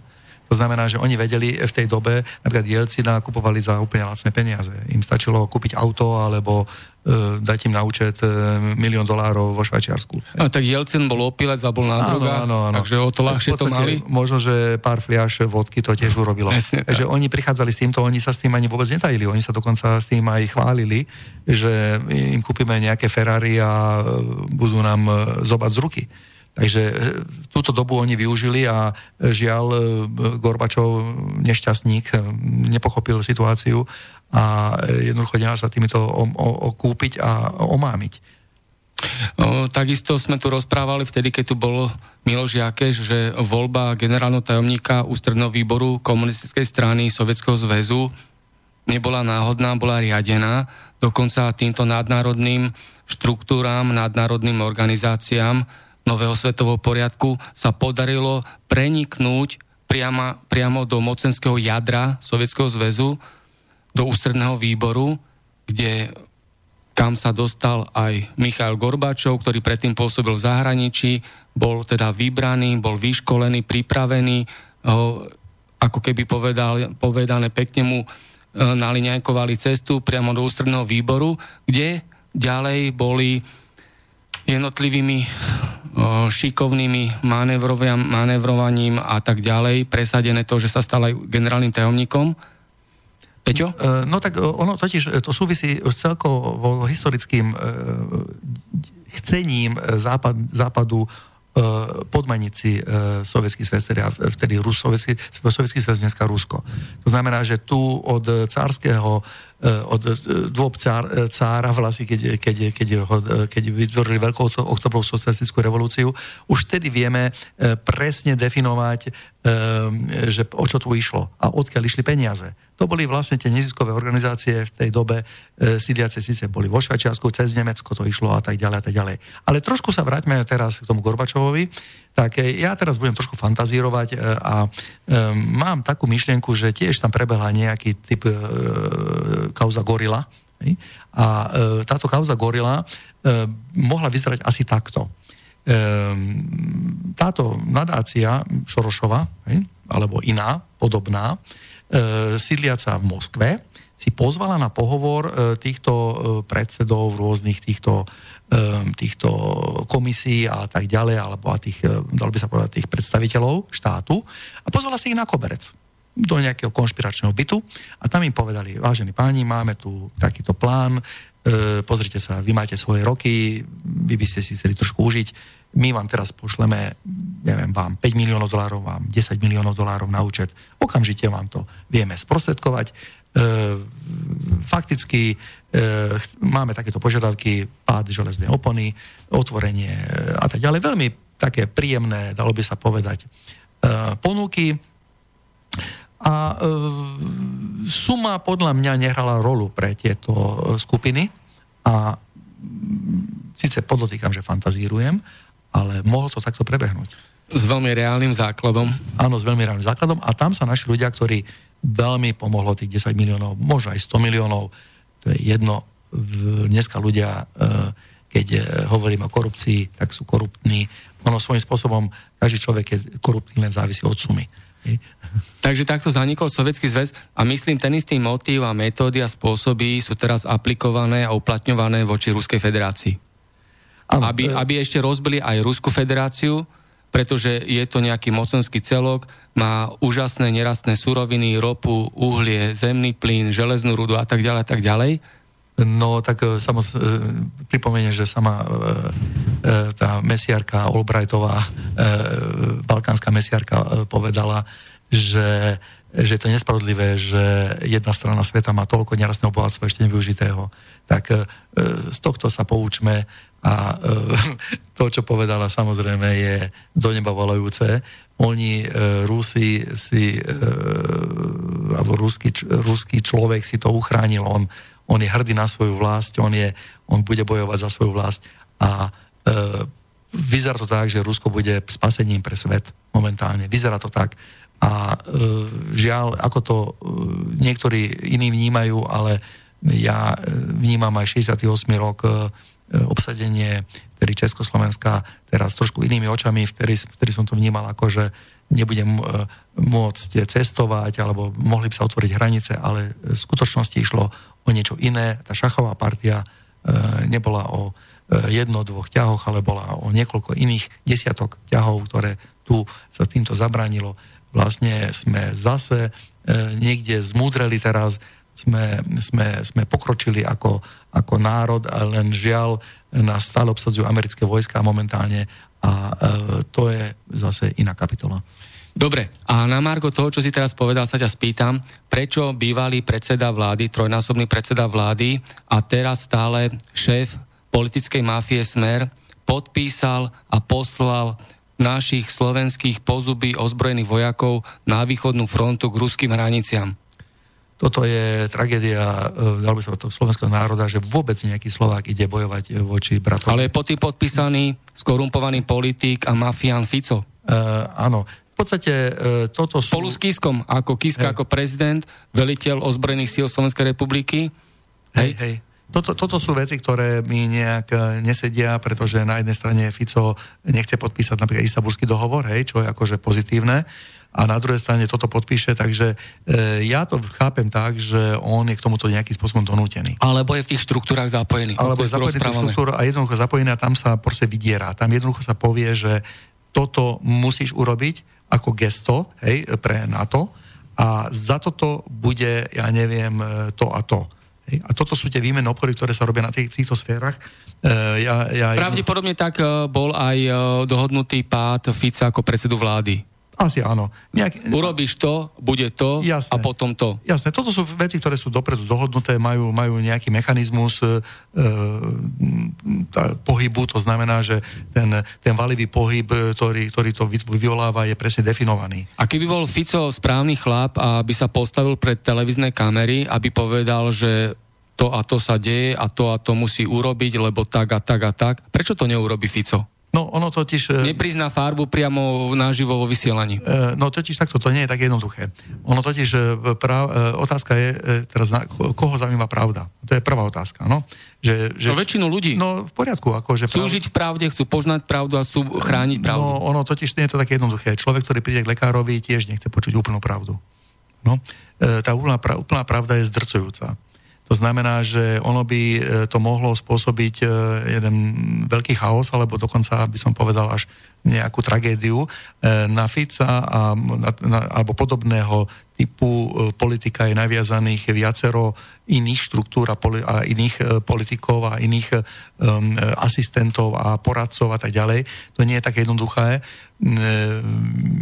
jak by, ja, ja, ja mal som jedno známeho v Nemecku, ktorý, e, ktorý bol už bohatý, ale stále veľa pracoval a som mu povedal, že e, jednoducho vystúp z tohto celého systému a choď na Bahamy a užívaj si peniaze. On povedal, že ja zamestnávam 300 e, ľudí, ktorí sú do mňa závislí a ja by som môjim činom týmto 300 ľuďom uškodil.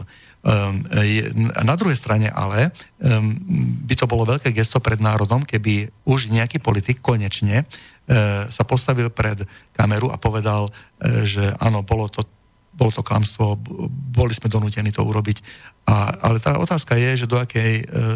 Do, do, ko, koľko živo, životnosť by mal potom takýto človek? No, stalo sa to konkrétne vo Veľkej Británii. Ano. Bývalý britský premiér John Major sa priznal, ako to bolo s vojnou v Iraku.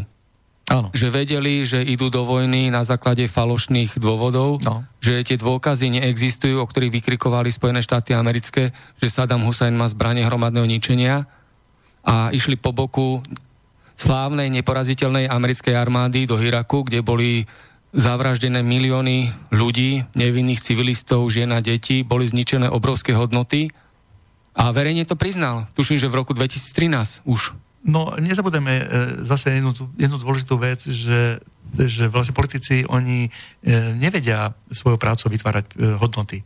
Ako nejak svojou, svojim umom alebo svojou fyzickou prácou. Áno, oni ešte v živote nikdy nepracovali, a, alebo väčšinou nepracovali a oni do politiky idú práve, práve za tým účelom, že nič iné nevedia. No a ja poznám osobne takých, takých ľudí, aj sú, sedia vo veľkom parlamente, a ja by som skutočne ich ani do svojej záhrady nepustil, aby burinu trhali. To je jednoducho, to, to sú typy ľudí, ktorí vedia len kradnúť. A oni sú na to vlastne školení a na to sú, na to sú senzibilizovaní. Takže, a dokonca um, sú používaní cez iné korporácie, aby im slúžili. To znamená, že oni im vytvárajú pôdu pre ich veľké machinácie, tie nadnárodné. To znamená, že oni práve takýto typ ľudí je vítaný. Áno, ja to ešte upresním, upresním, bolo to v roku 2015, keď verejne vyhlásil bývalý britský premiér, že britský, bývalý britský premiér sa ospravedlnil za vojnu v Iraku a priznal sa za rozmach islamského štátu. Peťo, ja sa ťa ešte spýtam, predtým ako bol telefonát, si rozprával o Grécku. Chceš ešte k tomu niečo dopovedať, lebo prišli aj otázky do našej poštovej schránky? Ja, ja len e, k tomu Grécku ešte to, že e, vlastne táto, táto prvá suma 110 miliard, miliard eur, ktorá bola pre Grécku schválená, e, je vlastne z našich peňazí. Nezabúdajme, to sú naše peniaze, ktoré my do únie dávame. A to, že zo 110 miliard 85 miliard ide tým e, darebákom, ktorí stávkujú, ale stávkujú nie preto, že, že oni majú um, dobré úmysly. Oni to naaranžovali, túto pascu. Táto pasca je umelo vytvorená. A nehovoriac ešte o tom, že ďalších 130 miliard potom ešte budú ďalej vyplatené pre tých ďalších stávkárov. To bola len na tú prvú uh, pomoc 110 miliard. To znamená, že toto je bez... E, to, toto nemá koniec, e, totiž tento dlh e, grécky sa nedá, nedá splatiť. To všetci vedia. A tam sú investori samozrejme aj nemecké, a tie, tie, tie nemecké banky nechcú prísť o peniaze. Čiže tento systém je tak vytvorený, že Grécko bude platiť do nekonečna. Áno, do nekonečna. A kto bude z toho bohatnúť? Práve táto mafia. Áno? Takže vlastne toto je umelo vytvorený systém a jednoducho Eh, je to zanedbávajúce. Ja, ja to nazývam holokaust eh, na, voči ľudstvu. Toto je zo, zo, žobrače, ožobračovanie, zotrčovanie eh, ľudí, ktorí chcú poctivo žiť na tejto planéte. Tak ďakujem ti, Peťo. Mirka, ty povedz k svojej téme, ktorú si spomínala, že nám ju no, chcela by som prerozprávaš. Povedať, čo je cieľom nového svetového poriadku, aspoň pár vecí vymenovať, tak je to zníženie počtu obyvateľov planety Zem, potom je to podpora potratov ako nástroj zníženia počtu obyvateľov Zeme, potom je to zánik rodiny, prísne kontrolovaný prístup k liekom, zrušenie súkromných lekárov, potlačovanie liečby rakoviny, vyvolávanie srd- srdcových infarktov, kratšia doba vzdelávania z dôvodu urychlenia puberty a dospievania, kontrola prístupu k, k informáciám, podpora užívania drog, podpora spotreby alkoholu, obmedzenie, obmedzenie slobody pohybu, väčší počet väzníc, nulová psychologická a fyzická e, istota, kriminalita ako nástroj k ovládaniu spoločnosti, e, obmedzenie, obmedzenie vplyvu USA v oblasti priemyslu, kontrola potravín, manipulácia s počasím, ovládania a kontrola ľudstva, skreslovanie ekonomických dát a poznatkov, terorizmus za účelom väčšej kontroly, televízia sledujúca svojho diváka, zrušenie súkromného vlastníctva, nastolenie totalitárneho globálneho systému a veľa iných vecí sú tu uvedené. Áno, Takže e, ja pozriem otázky, ktoré nám prišli do našej poštovej schránky tu v štúdiu Bratislava. Predtým ešte dopoviem, ako to bolo s Veľkou Britániou a vojn, s vojnou v Iraku. Tak v roku 2015 e, bývalý britský premiér Tony Blair verejne vyhlásil, že Veľká Británia pod vedením USA vykonštruovane napadla Irak a tak spáchali zločin agresie a vojnové zločiny. Bývalý britský premiér Tony Blair sa tak ospravedlnil za vojnu v Iraku a za to, že tak spôsobili vzostup islamského štátu, terorizmu a násilia. To verejne vyhlásil v roku 2015, konkrétne v októbri, 25. oktobra 2015. E, tak e, veľa politikov po takýchto činoch nevedia dobre spávať. A to je jednoducho, im to dojde. A potom berú tabletky a tie tabletky im nerobia dobre a e, majú doma potom manželky a svoje deti, potom vidia ich dorastať, prídu vnúčatá a zamýšľajú sa sami nad sebou. To, čo mali e, zamýšľať sa v mladosti, sami nad sebou, ktorí to nerobili, vtedy si užívali, chodili do tých tajných slobodomurárských spolkov, tam, ich, e, tam im vymývali mozgy. Ale potom, keď na to prídu, tak zrazu potom takýto vytriezvie trošku a povie to. Tak chvala Pánu Bohu, že sú takíto ľudia, ale um, nie je to ľahké. Ono totiž um, to je vlastne trošku popretie vlastnej svojej identity a tej, tej politickej aktivity, ktorú vlastne on, ale aj tej politickej strany, ktorú zastupoval. Takže to nie je také jednoduché, pretože potom tým vlastne tých svojich priateľov trošku pod, podkopáva. Ďakujem, Peťo. Tak a začneme hneď prvou otázkou. Prišlo ich viacero do štúdiovej pošty. Zdravím vás všetkých do štúdia. Kladiem si tak teraz otázku, aká zbytočná je myšlienka nadvlády a pýtam sa, komu by to bolo na čo dobré, keď sa toho môžem povedať s určitosťou, s určitosťou ani nedožije. Ani bankár, ani slobodomurár, ani nikto. Len si povedzme, koľko trvá dosiahnuť takú nadvládu, ako je nový svetový poriadok. Odkedy sa datuje prvá zmienka o novom svetovom poriadku? Poviem len tak letmo, možno na prelome 18. a 19. storočia. To je už dávno však. A stále to nie je dotiahnuté do dokonalosti. Čiže ktorý človek by sa dokázal dožiť tohto momentu a radovať sa z plodov svojej nadvlády? Ťažko niekto. Či to nebude len tak, že veci sa nejako dejú a vyvíjajú a plus minus takto to časom vychádza a vyzerá. Rozhodne treba začať u seba samého a snažiť sa žiť podľa Božích zákonov, lebo len tie nikomu neuškodia a ľudstvo môže ďaleko dlhodobo napredovať. Ďakujem za prečítanie mailu a držím vám všetkým palce. Mám vás rád s pozdravom Aron. Peťo, nech sa páči. To, toto je dlhodobý proces e, týchto, týchto elít. Ono, e, tá otázka, že sa toho nedožijú, to ich vôbec nezaujíma. Oni si to dedia z pokolenia na pokolenie Zoberme si napríklad Rothschildovcov, ako vznikli. Hej? Takže ono, e, a vlastne Rothschildovská banka a vlastne ako prišli k tomu prvému majetku. To je veľmi zaujímavé story, to poviem veľmi v takej krátkosti, e, lebo o tom sa veľmi veľa hovoriť, ale dneska nemáme už toľko času, myslím, že len nejakých 25 minút do konca vysielania. Takže Rothschild mal um, synov, ktorých rozmiestnil po Európe. Ano, z rôznych miest. Um, jeden bol dokonca v Paríži. No a tento konkrétne uh, mal banku, všetci mali banky a požičiavali peniaze. Hovorí to tak poeticky, lebo to dá sa aj odborne hovoriť, a, ale nie je to teraz nutné. No a v tej dobe práve prebiehala vojna boj alebo bitka na Waterloo, že to bolo vlastne Napoleon a, a anglické vojska, Wellington. No a kto prišiel k tej rozhodujúcej bitke? On, e, o tom, že financovali obidve strany, e, tieto banky, o tom ani nebudem teraz hovoriť, pretože to je samotná kapitola sama o sebe. Oni vždy financovali obidve strany, akékoľvek, akýkoľvek konfliktov. No, a teraz prídeme k tomu bodu. Um, uh, tento, tento jeden z týchto synov vymyslel takúto habaďúru, že, že tam bude mať svojho agenta, ktorý bude pozorovateľ tejto bitky. A uh, povedal mu, že e, ke, keď, bude, keď skončí bitka, tak chcem vedieť ako prvý, kto, bude, kto bol víťazom. Ano?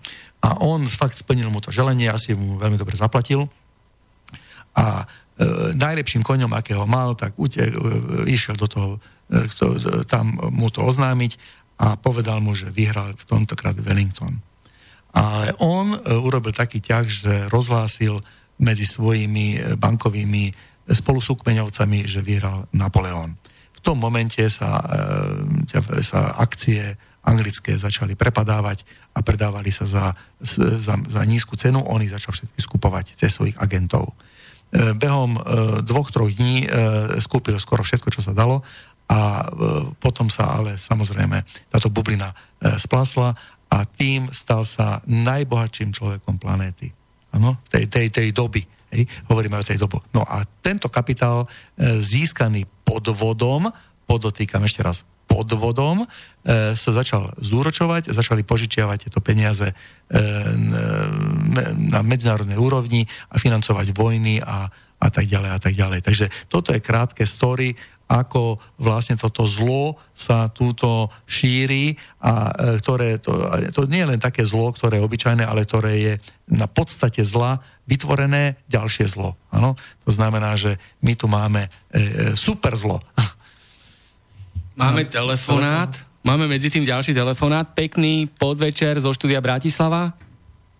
Zdravím, posluch- zdravím všetkých poslucháčov. Samozrejme, Martin, zdravím aj teba, aj Mirku zdravím. Ďakujem, ďakujem. ďakujem. Vánoce. Uh, aj pána Petra. Uh, veľmi, veľmi pekná relácia, čak už som sa viackrát k vám zapojil. No a ja by som uh, vašim hostom, Martin, tvojim hostom dal vlastne takú otázku v podstate z mojho životného príbehu. Bavíme sa dneska o financiách. V podstate rozprávali ste tam, že u nás jednoducho advokáti jednoducho hľadajú v našom štáte, náš štát.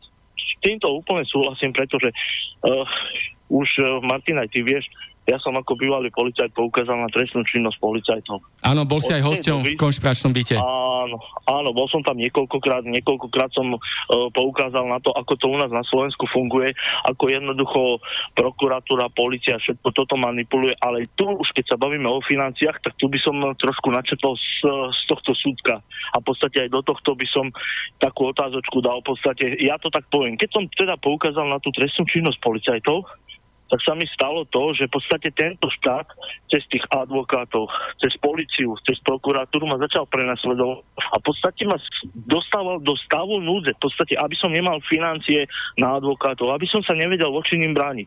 Jednoducho u nás na Slovensku to tak funguje. Mal si tam aj ty, Martin, niekoľko takých hostov, ktorí jednoducho poukazovali na to, ako SISKA systémovo u nás na Slovensku systémovo likviduje určitých ľudí. Jednoducho, keď poukážu na to, že ako to u nás na Slovensku funguje, že Martinček, sám vieš, ako to je s tebou. Mám no, ja, ja ti môžem len, len tri vety poviem.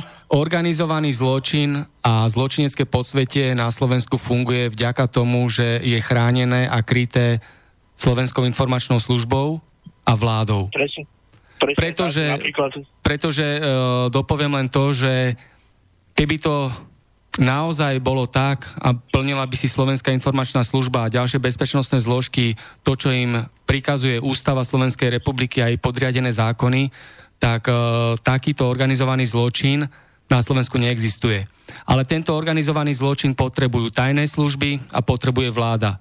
Ako náhle im niekto z týchto zločineckých štruktúr a kriminálneho podsvetia prestane vyhovovať, že sa nejakým spôsobom vymaní spod ich kontroly, tak ho nechajú zavraždiť. Slovenská informačná služba organizuje a objednáva nájomné vraždy a likviduje e, zločineckých mafiánov. Keď potrebuje niekoho odstrániť, toho odstráni a dosadí tam niekoho iného. Tak vieme, že boli zavraždení Steinhubel, Dínič a tak ďalej a tak ďalej. Dali do basy Černáka. Majú ďalších, ktorí si tam dosadili, aby mohli obchodovať s drogami. Priamo úrad vlády organizuje na Slovensku obchod s drogami a obchod so zbraniami. Hej. A tomu pomáha Slovenská informačná služba, Národná kriminálna agentúra a ďalšie bezpečnostné zložky. Národný bezpečnostný úrad chráni mafiu, dáva im bezpečnostné previerky v rozpore so zákonom a potom máme na Slovensku túto situáciu, že v advokácii pôsobia tajní agenti František Renato alias František Polák, advokát, ktorý je aktívny agent Slovenskej informačnej služby, robil aj advokáta Černákovi dlhodobo, je aktívny agent s krycím František Renato a ďalší a ďalší advokáti v justičnej mafii pomáhajú tomuto organizovanému zločinu, ktorý organizuje a riadi Slovenská informačná služba, vláda a ďalšie bezpečnostné zložky, ktoré podliehajú vláde. Takže potom je v tom aj súdnictvo, je prehnité, hej, je tam justičná mafia, prokuratúra, polícia, vyšetrovatelia a tak ďalej a tak ďalej. V podstate Martin máš pravdu, ty to hovoríš v tom väčšom meritku a ja zo svojho príbehu, ja to poviem takom menšom meritku, síce ono to trošku súvisí, aj na firmu pána Mečiara, bývalého predsedu vlády, takže v podstate ja som kedysi robil akože vo firme BT Transport ako vodič kamionista. A v tom čase som sa teda súdil za vymyslený útok na verejných činiteľov, čiže podľa policie, podľa prokuratúry, podľa všetkých týchto jednoducho, aby ma odstranili, tak vymysleli na mňa útok, že som napadol 4 z 5, zoberme, to nemá logiku, to z rád jedna. Uh, čiže uh, ja som v tejto veci dostal aj právoplatný rozsudok uh, v paragrafe za útok na verejných činiteľa, keď si to každý pozrie, tak tento paragraf, keď už napadnete viac ako dvoch policajtov, čiže ja som napadol podľa nich troch, tak v tom paragrafe nie je podmienka. A ja som i napriek tomu tú podmienku dostal, tak už, už toto, keď zdravý ľudský rozum nad tým rozmýšľa, tak vie, že jednoducho aj bola čo tu smrdí, oni si veľmi dobre uvedomili, že jednoducho pokiaľ by som sa ja súdil a zaťahoval s nimi ďalej, tak by všetky tí svinoby, ktoré boli voči mne, by museli výjsť na povrch. Jednoducho, lebo by som to nemohol tak uh, nechať. A jednoducho teraz, jednoducho ako keď nechali podmienke, rátali s tým, že ostane ticho a že v podstate aj ostal som ticho, lebo som podmienke nemôžem teraz nič vyvolovať. No a v tom čase, keď som sa teda vlastne súdil s týmito policajtmi a tak ďalej, vlastne uh, za tento vymyslený zločin, Čiže uh, som pracoval vo firme BT Transport a ako ma oni teda táto, táto policajná mafia, ako ma tento štát vlastne dostal do stavu núdze. Vysvetlím to jedno, dvoma vetami a potom dám zároveň na to otázku no, váženým mostom, aby sa mi k tomu vlastne vyjadrili, lebo sa bavíme o finančníctve. Čiže potreboval som dotovať advokátov, aby ma vlastne obhajovali.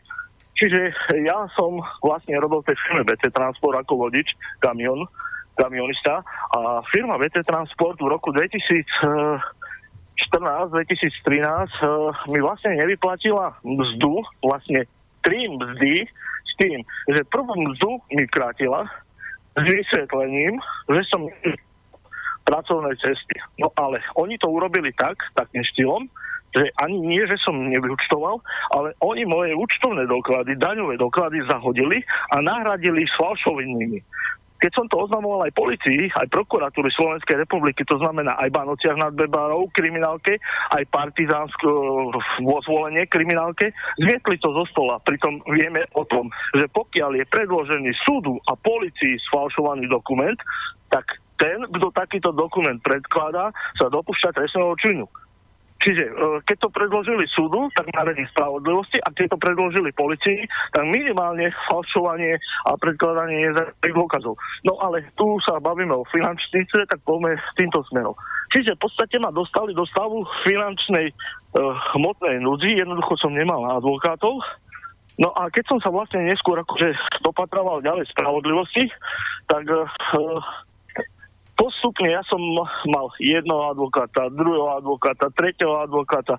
Postupne som na to prichádzal, že napríklad žitník z Povazky mal peniaze, urobil na mňa takú habaduru, že mi dal podpísať uh, pred notárom rýchlo, rýchlo, toto mi to podpíšte jednoducho uh, a dostal ma tiež do stavu núdze, pritom mal všetko vyplatené nejakých 5000 eur, ešte len pri právnom konaní už mal 5000 eur pri právnom konaní, a uh, jednoducho urobil túto habaduru na mňa, aby som nemal znova, aby som, keď uh, prídem vlastne na súd, aby som sa nemal možnosť brániť. Čiže on mi v deň súdu chcel vlastne odvolať plnú moc s tým, že akože teda mu dlžím tie peniaze. Len ja som to, jednoducho, ja neviem, či ma pán Božko osvietil, ja som toto zbadal, tak som si medzi tým našiel druhého advokáta a ten druhý advokát mi ešte hovorí, že si odvoláte toho starého.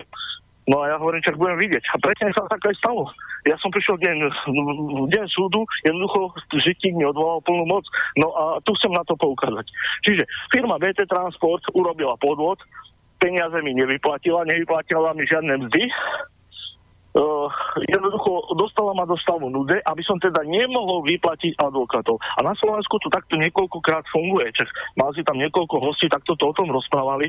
Mal si tam eh, toho pána ako Osiske rozprával, ako sú ľudia prenasledovaní. Ja som presne toto isté zažíval. Ja som tu mal svetkov, ktorí boli prenasledovaní, ktorí boli odpočúvaní, ktorí boli zesovaní policiou. To stále pretrváva, a, toto prenasledovanie, politické prenasledovanie. Ľudia sú vyhadzovaní z roboty, hej. Keď a, eh, v advokácii má Slovenská informačná služba svojich ľudí, ako som spomínal, František Polák, advokát, ktorý má krycie meno František Renato, je aktívny agent Slovenskej informačnej služby, pôsobí v advokácii, robil aj advokáta Černákovi, ktorý je zavretý vo vezení.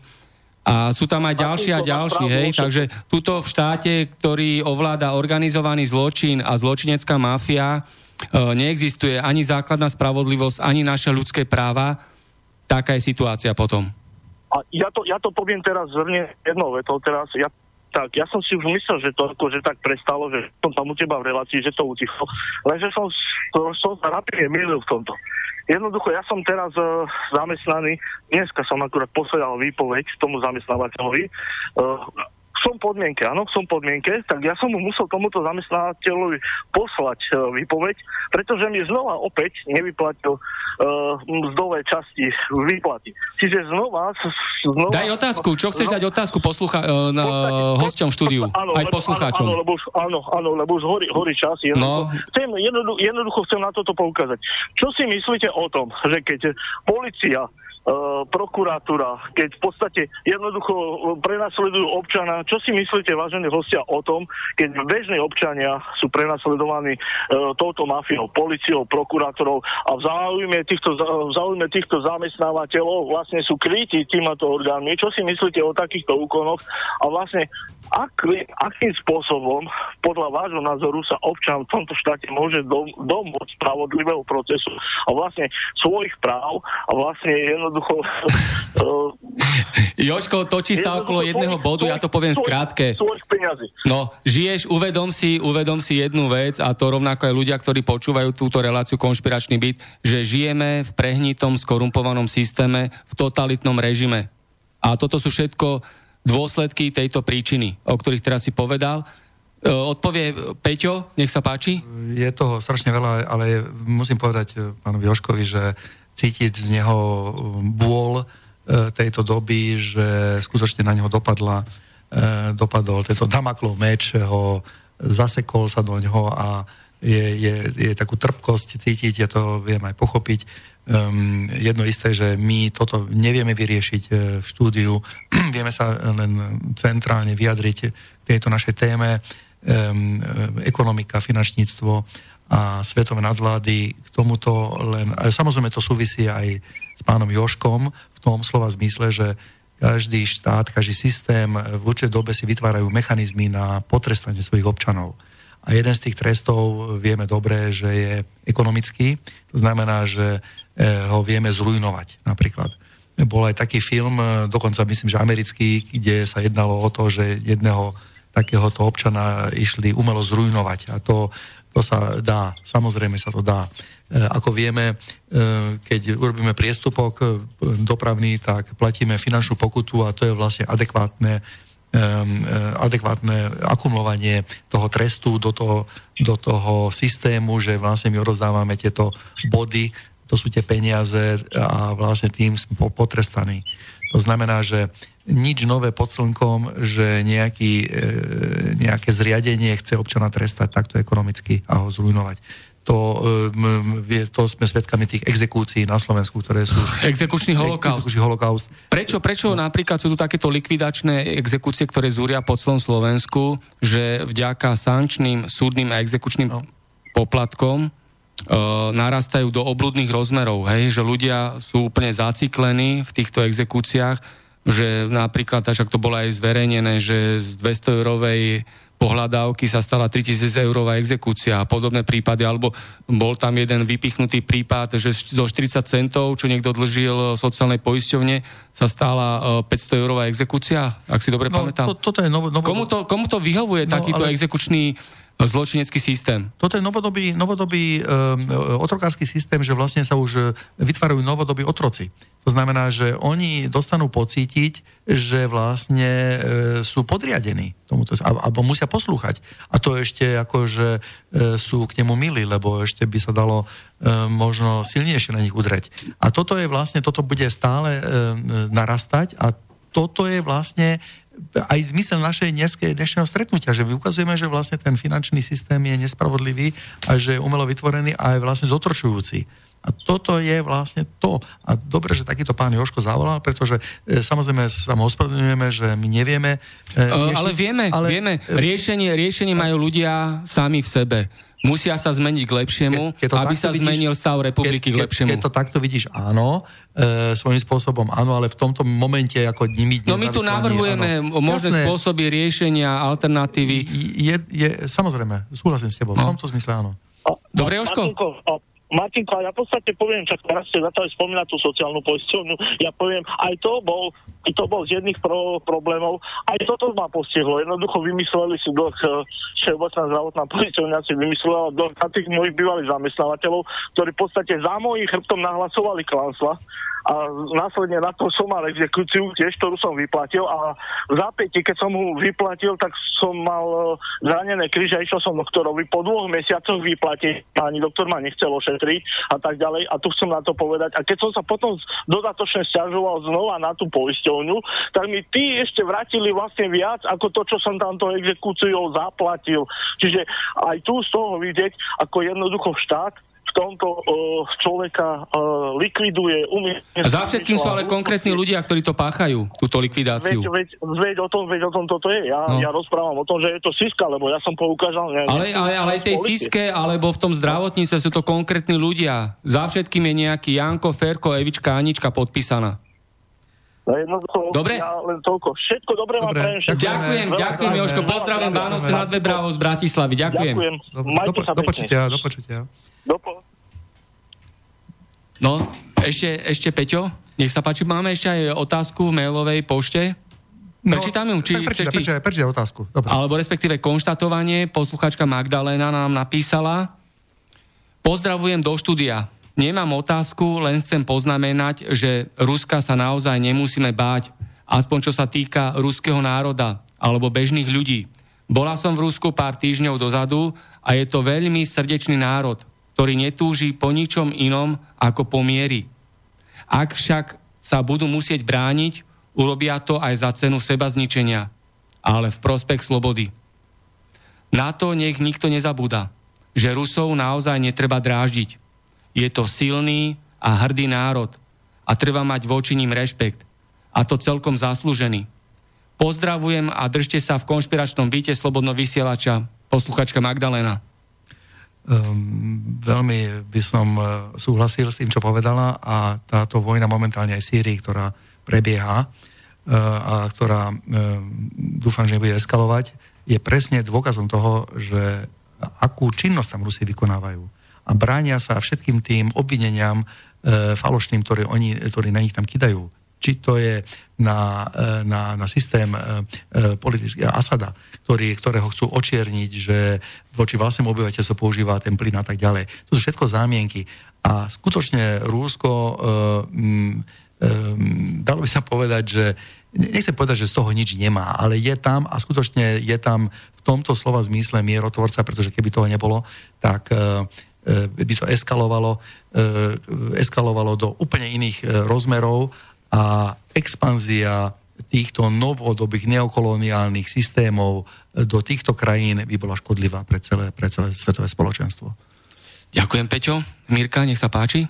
No ja chcem povedať niečo aj tým, k tým exekúciám a k ekonomickému zabezpečeniu jednotlivca na Slovensku.